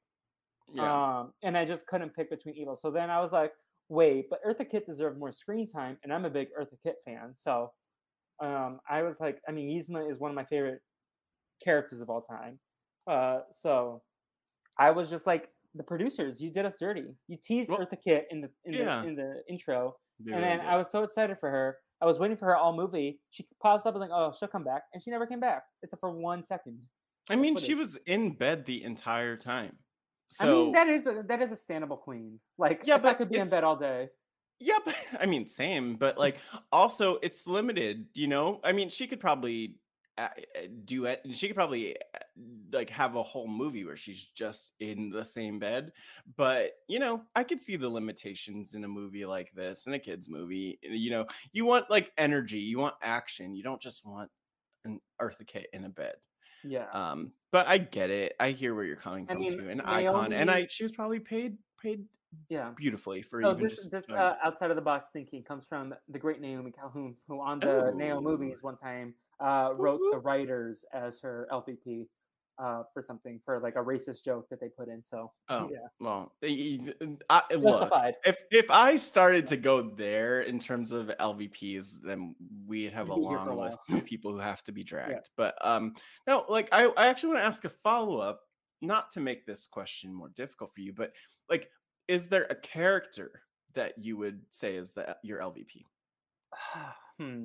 I know that you really I wanted think, to not do see, that. I think Harriet did gain my sympathy when she was being bullied. Like what she did wasn't nice. And then like her rampage against people when she was like a one woman wrecking ball was yeah. like not kind either. But I, I really didn't like I, I'm gonna give it to uh, this I'm like part of me is like kind of joking because he was very irrelevant, but the kid who started the chain of events that got Harriet painted on and like that like he he wasn't a part of the character, but he was the one who whispered to like the first girl. Oh. Uh, because then that like I really hated that scene, like everything, like the lack of consent, everyone was like jumping on yeah. her. Uh, it was really hard to watch. So yeah, like and then the, kids the in that moment, uh, yeah, I, I, like if I could pinpoint that moment, like uh, all the kids involved in that scene, I guess would get my LVP, even if like they have redeemable qualities later. You know what? You're. I'm so glad that um you share that because so on paper, I have on paper, this is not my actual LVP because I just changed my mind. On paper, my LVP is Harriet, and um, I've dragged her enough. Don't need to keep going with that. Listen, we love we love LVPing the main character, like I but Little. I don't think she deserves that because I think even in the context of like of her as a character, there's so much that she's a child. Well, of course she's a child like most of these characters and there's a lot that's out of her control and her parents influence it and golly does and like a lot of adults do things that make kids the way that they are or like influence the way that kids show up and so i can't even really blame harriet here as much as i love dragging her um, but i'm gonna give my lvp to miss elson Ooh. because from the no, beginning with of the movie. Hold on, hold on. I'm getting fired up. I'm getting fired up right now because this is really this just hit me. So Miss Elson from the beginning of the movie is celebrated by Harriet. Harriet has a lot of great things to say about her. Harriet also mentions that she thinks that Miss Elson's likely to go on a quote unquote psycho killing spree. That's her words, not mine. And I feel like, you know, uh, for the most part, Harriet admires her. She likes her. She's positive. That was like the one comment she made that wasn't nice. Miss Elson doesn't really do She much to have Harriet's back here. And I think I get, I'm so fired up because so often as a kid, you look to adults for guidance, for support, for reassurance, whatever it might be. Miss Elson was like, I think in the moment, Harriet would say that Miss Elson's great. Probably in retrospect, would realize all of like the trauma that Miss Elson fueled between like the pat downs, the notebook checks, the hey everyone, keep keep rubbing in the blue paint uh, situation, um, and all of that. So I have to give it to Miss Elson. Uh, I, She's I not actually doing really it for like me. that pick. Um, Get out, leave, Miss Elson. like JoJo says. Yeah. Yeah, you deserve to get paid more because all teachers do, but don't don't get it twisted.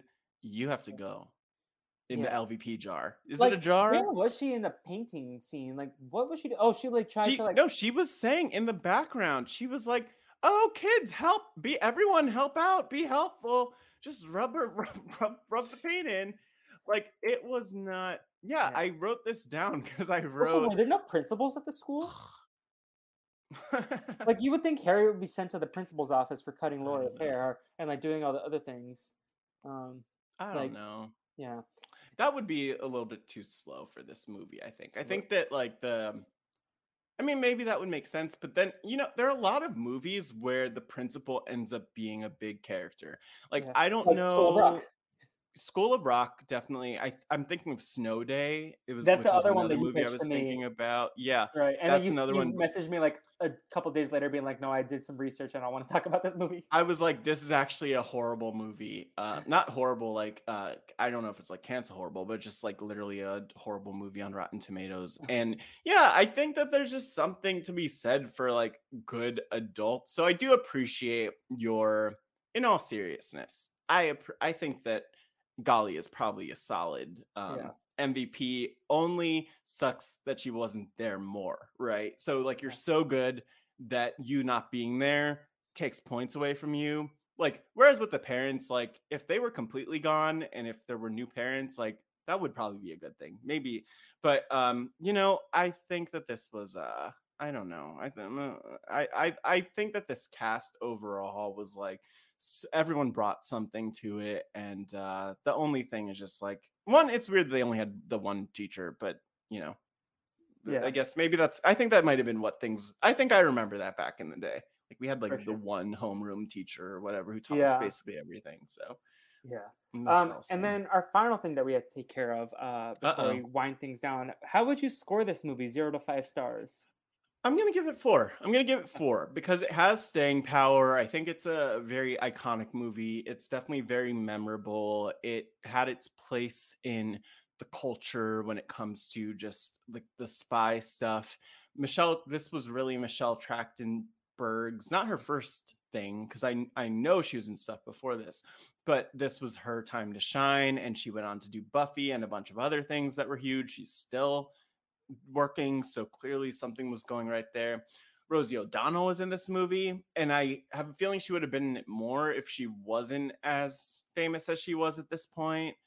Um, the child actors were all really great, and I think that they all, you know, most of everyone who was featured really brought something in that sense. So I'm giving it that four. Yeah. Um, and I just also think like even now watching back, there are definitely things that we would cancel and say like, oh, let's change this up, or at least let's make it clear that this is not right, um, or this behavior is like problematic. Um, but I think that this could be a good movie to like show kids, just like to walk them through and kind of add caveats and everything. So maybe I'm being generous with a four, but um, a four.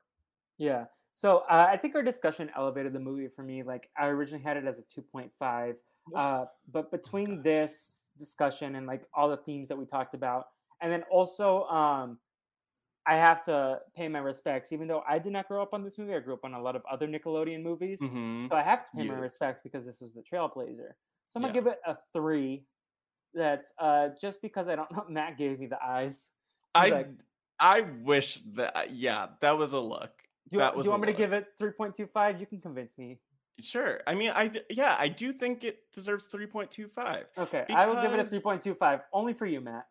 Oh, no, give me Okay. No, I think I think I think like I could be sold that. I think the discussions and the thematic elements. I think it was like very big for like gender representation and racial dis- di- racial representation, except for the Uh-huh. the family in the bodega.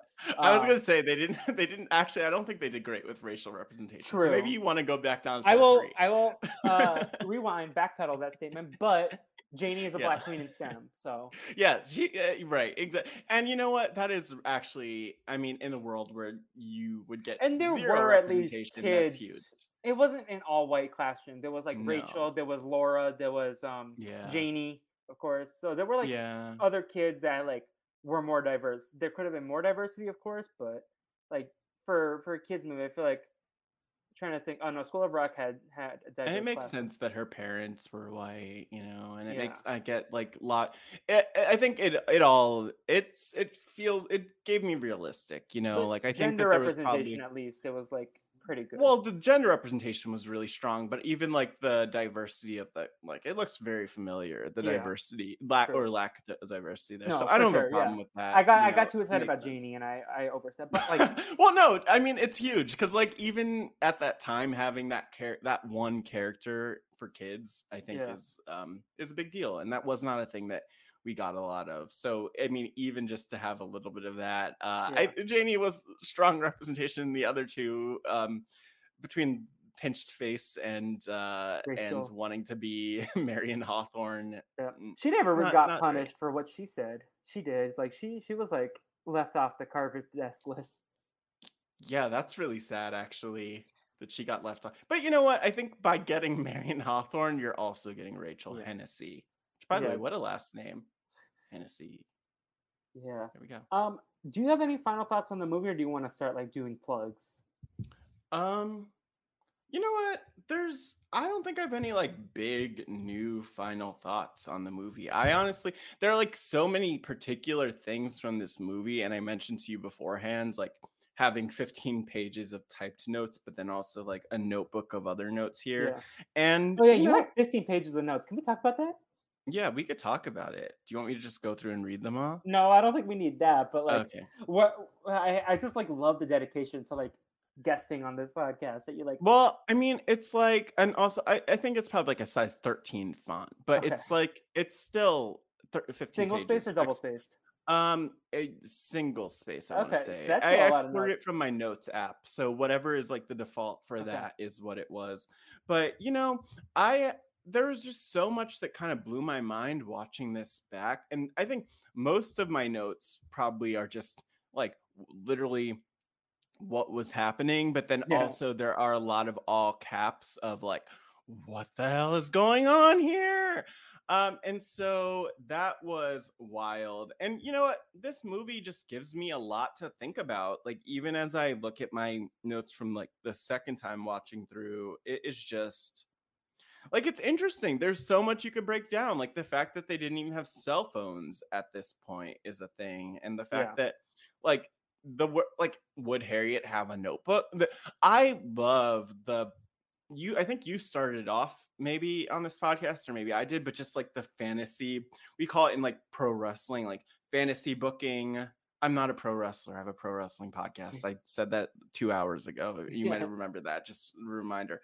Um, but yeah, like fantasy booking of like, ooh, what happened to Harriet? Where is she now? And I love that. And I think that this movie also has the fact that it was pre-cell phone.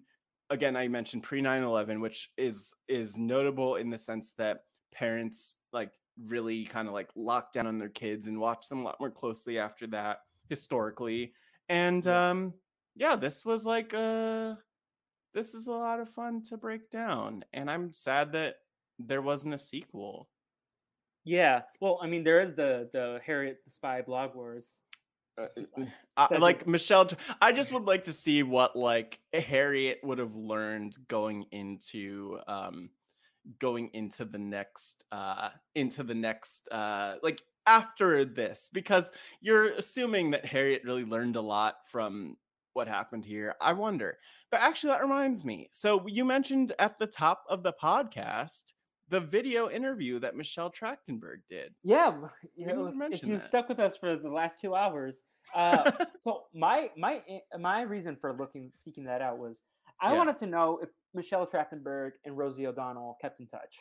That, that what was the big question from that interview Yeah. and um, definitely yeah so wait what were your reactions to so just as context for people it was like an eight minute clip I only watched the thing the Spy stuff. I didn't. yeah it was an eight minute clip about like michelle trachtenberg's career a little bit because an she started she started uh, hosting uh, Meet Marry Murder like this web yeah series. meet Mur- Yeah. meet meet marry murder uh, which is definitely very spy aligned in my mind Yeah. i thought that was a good fit uh, but you know the first few minutes she's uh, well actually the teaser clip at the beginning was about harriet the spy and then there were a couple minutes where she was talking about it but what did you well i I have to start by asking you what you thought about this clip I thought it was adorable that she got so choked up thinking about like her happy memories and like her birthday on set and like her love of Rosie O'Donnell and she's she made it sound like she's not really on Instagram that much, but she like got on Instagram to text Rosie O'Donnell.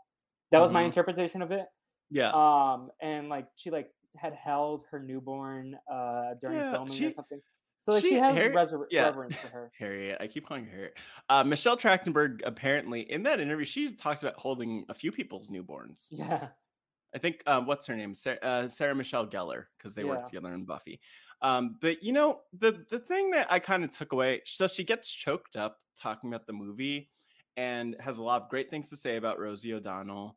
Also says that they were like the, the movie was really demanding and asking a lot of a child, and that makes Yeah. sense for any 10 year nine 10 year old who's filming a movie like this I don't Um, think she'd be opposed to vocalizing that, like more like if there was actually Yeah. like, bad stuff, because she has been noted to like talk about her experience on Buffy. Like Yeah. so- yeah, I I wonder. I really wonder. Like how, I always wonder about child actors and actresses and how they kind of feel out of this stuff. But it was nice to see that she still like had nice things to say about it. And I I would love to read. Like I I if anyone has any interviews, again, audience participation. Um, if anyone has any like interviews or videos or links or Felipe, if you do too, like send them to me because I am very curious about how she t- has talked about this movie. Um, and you know what? I, again, I mean, if she's up for it, we could watch this movie again and do a podcast where it's Michelle Trachtenberg talking about. Her yeah. No, I would love movie. to interview like her if like she was open to that, and I have We'll get a her. phenomenal interviewer here to do it with me if you're interested. We'll get her. Um. Yeah. Oh. I, You're such I a big re- time podcaster. You have two uh, wrap ups already. So like, I didn't realize you were talking about. I literally. I don't know what it. I didn't realize you were talking about me when you said that. To be honest.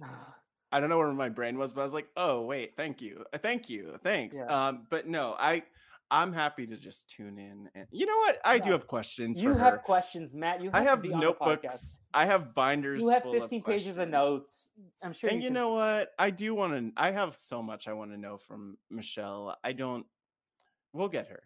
We'll Yeah. get her. She can't be too hard to get find. Yeah. You know. Let's just hope she doesn't have an appearance fee.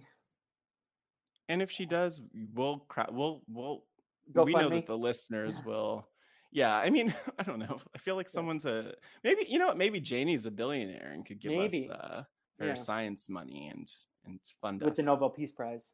that would be great Yeah. Uh, at that. Matt, where can people keep up with you? Like, tell us about Oh your two gosh. RHAPups and like me all the things you're going.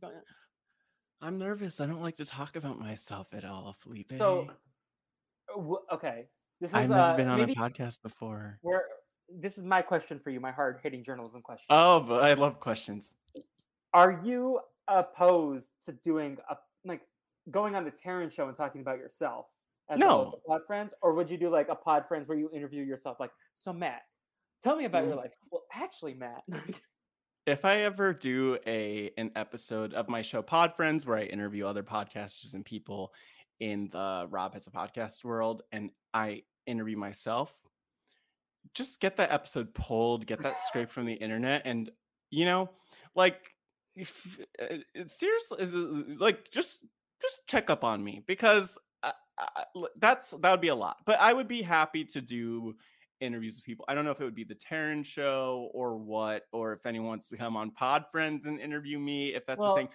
if It's I'm come ever up. there, I will do like uh kind of like actors on actors. Like we throw podcast questions back. and forth. questions that no Yeah. i mean you could ask me questions on podcasts and you could always do that but i definitely um yeah i'm like happy to do interviews and the thing is like too i have outside of the context uh, i don't talk about this when people are like oh you should do a podfriends interview but like outside of the context of uh rob has a podcast like i've been i've been interviewed about like myself and things so i'm happy to share and I think it's just a matter of time. So maybe we'll get there. Uh, maybe Taryn will call me, but you know, anyone could interview me, and I'm not that hard to get on, like get on your podcast Yeah. at all. I'm easy to easy to find. see- you know who should interview AJ Norris?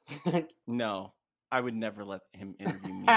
he no. No, I think He's because he's too smart. I think the whole time he would be asking questions in a way that would actually be shading me, but I'm not smart enough to realize that he'd be I relate me. to that energy so hard. The like, oh, I'm not Yeah. smart enough to pick up when people are making fun of me. Specifically AJ though is kind of where I where I feel it. So Yeah. you know, I but no, that'd be great. So Pod Friends on RHAP, there's a Pod Friends podcast feed. Um, you could actually suggest guests for Pod Friends um, if you go to my little link um, bit.ly that's bit.ly slash pod friends nom like nomination and um follow at hey pod friends you could follow me on social media at matt scott gw especially on twitter um, but the other thing is, I'm the co-host of the Wrestling RHAPup Wrestling podcast. I did the I did my plugs like at the start of the show too, so people probably know this already. But um, yeah, I, I have a great time talking about. Are you the only one who has access to the Pride Friends nomination form? Yeah. Okay, I'm gonna hit submit on my uh, Michelle Trachtenberg. I was like, yeah, I'm my own producer, uh, editor. no, I was uh, like, if Sam is gonna see this, then I don't want to put this joke answer in. But Oh like, no, I'll I'll show Sam like whatever from Pod Friends. Um, speaking of, shout out to Sam Moore who has who texted uh recent a minute ago, and uh, what do you say? at that. Expose- I'm kidding. I'm kidding. expose him. Uh, something uh, he, he just said. Are uh, were were we supposed to talk this week? So I have to Okay. respond to him. Uh, so you never know. Maybe there's something in cooking. Uh, I was maybe, gonna say maybe cooking ask in the him books. if he has connections to Michelle Trachtenberg. He did work in casting for a while. Hold on, let me text him right now. Um, on Um, while you do that, let me get my plugs out of the way. Yeah, Um, please. So the Brazilian Dragon feed uh, is where you can catch all the podcasts I'm doing. We're doing a lot of DCOM type movies, like so Harriet the Spy is not a DCOM, but it's in the same umbrella. Uh, lately, we're doing that. So uh, the Brazilian Dragon main feed on all platforms. We also are going to get back into what you're doing, myself, Will, and Navi, and we're recording later this week. So an episode should be in your feeds by the time you're getting to this. And lastly, the aforementioned AJ Norris, the Agent of Chaos, Ooh, and Mhm. Jay have a Pretty Little Liars rewatch podcast on the Brazilian Dragon Network under the Dragon Babies feed or the Two Can't Keep a Secret feed. And AJ's never seen the show. Jay has seen it twice. This is their third time. And Yes. yeah, so uh, just pure chaos on both the show, from my understanding as the editor, and also on the podcast itself. Um, it's a lot of fun to listen to. Um, and yeah, otherwise, nothing really in the hopper for me, uh, podcasting wise, outside of the Brazilian Dragon universe right now. But also check out Promised Land on Hulu. That's the show I worked on, and it would mean a lot if you checked it out. Uh, gave some Latinx shows, even if you have it on mute in the background while you're going to bed, just binge it and act out, act as the view. Um, but yeah, and I can confirm that Sam Moore does not have connections that he knows of to Michelle Trachtenberg. Ah, Sam, you had one job. I'm kidding. Yep, the only Uh, job that he has. Yeah, it's not like Helping he us. ha- yeah. Um. Anyways, Matt, do you have a pop culture thing people should check out? I like to ask people what they're watching, what they're listening to, any like songs, music, TV Mm. shows that people should be watching. Oh my gosh. Because Matt Scott recommended it.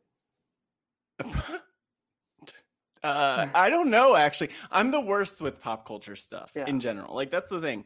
If I watch it, you probably know about it because it's going to be on a podcast. Um, but no, I mean, I am A book you're reading or something?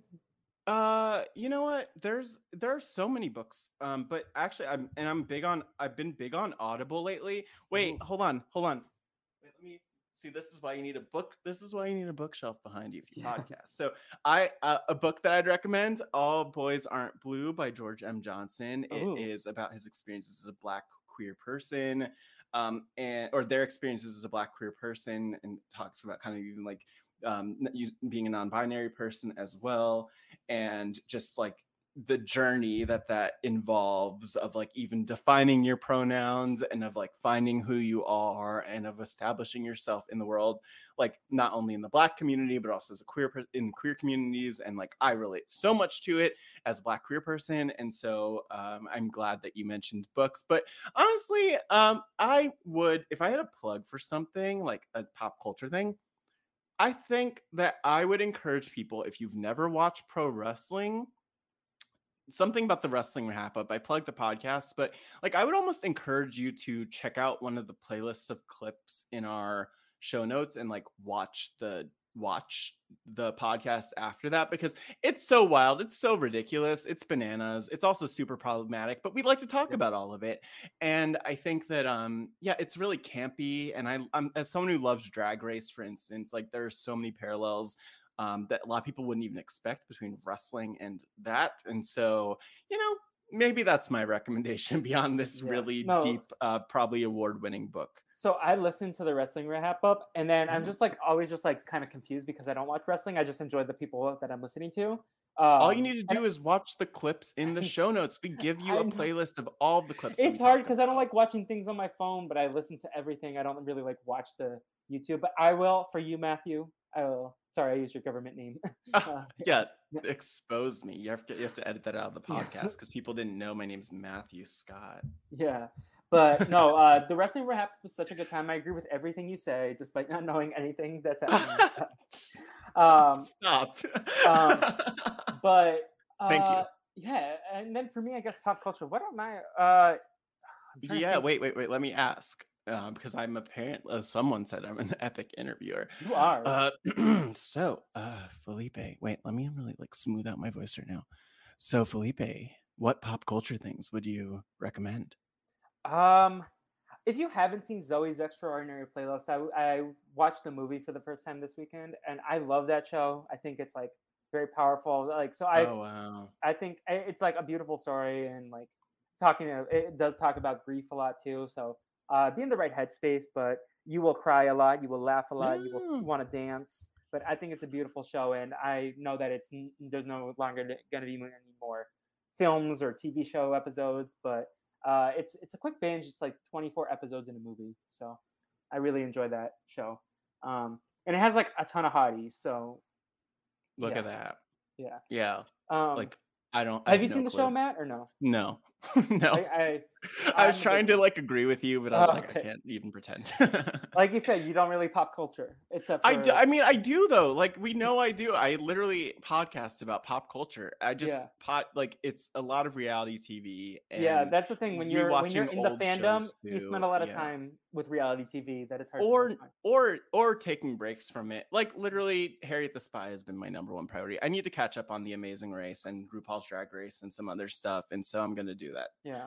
uh soon So, but- do you have a hashtag for this episode? If people made it to the end, should we do a uh, oh, no Golly's clothes, Golly's outfit? no, no. Uh that's a great question. Um we should do Purple socks, purple hat, or something. uh per, uh hashtag uh purple Purple pants. purple purple hashtag purple socks. I don't yeah, there was a lot of foot action in this movie. So hashtag purple socks is what it's gonna be. Cool. And cool, cool, I'm cool. not using that hashtag. And also, but, I, I don't know if you plugged your own Twitter uh, in the last. Oh yeah, Matt hour, Scott but- GW. yeah. That's me. Matt Yeah, Scott. and I'm at what the fleep on all social media. Matt, thank it. you so much for joining me. I really appreciate the two hours and 30 minutes that you spent on the podcast, let alone the hour that we spent chatting before. Is this a rec- are, we breaking any records no, right now? The do we have to the 50th episode was like three and a half hours. Uh, it was a bracket though, so We should have started recording when we actually logged on. yeah, but I probably would have edited some of that stuff out. I just want the records. That's all. Uh, well, you can come back and try to break it anytime. we'll work on it. We'll find the right movie. I don't uh, Yeah. see as Honestly, like. if you should you should be like, let's talk about all the Lord of the Rings movies, and then Oh, no. Never haven't even seen them. I've it's so embarrassing. Pe- people would drag me and I haven't seen them. Yet. Oh, that's a lie. I watched like them half paying attention. I on think my I watched birthday a one couple at weeks one ago, point maybe. and then I watched one of them as a kid. But like, I could not tell you what happened in the Lord of the Rings. Yeah, yeah. We I did I mean look, I did my best to to keep You up tried. with this You gave it movie. I can't do other movies. And you know what? Again, you know you'll have me back when um, Michelle Trachtenberg is free. Yes, And of so, course. So we we'll can do like just a make sure to four-hour deep dive on her. her life. You know what? And if anyone is listening now, wait, no, no, no. I said hashtag purple socks is the hashtag. Uh, the actual hashtag is hat. So if you stopped before now, you still think it's purple socks. But actually, the hashtag is hashtag um, we want Michelle Trachtenberg. We want hashtag we want Michelle Trachtenberg. Yes. That's it. okay. Love it's kind it. of long, but it works. Yeah. We want her on the like podcast. Trachtenberg, Brazil, or something. I don't know. I want, yeah, I just want it to be like very clear. Yeah, we want Michelle Trachtenberg. it. Let's do it. Yeah. I want her to know it's her. So we yeah, like, want get Michelle it trending on Twitter. Like, Yeah, Make if make you it have enough characters to fit Yes. that, yeah, go for it. Yeah. But again, thank you so much. And to all My little dragon listeners out there, I still need a name for you all. Uh, thank you for supporting. I call them the Mm. Dragon Babies, but now that's the name of the feed that I'm not on. Like it's my network, but it's like I'm not on it. So Dragon. Slayers. No, that's taken. the Dragon Eggs, no. Um, Hmm. the Baby Dragons, I don't know what you are. The- Huh. yeah. But anyways, thank you for tuning in, and thank you to Matt. Until next time, bye.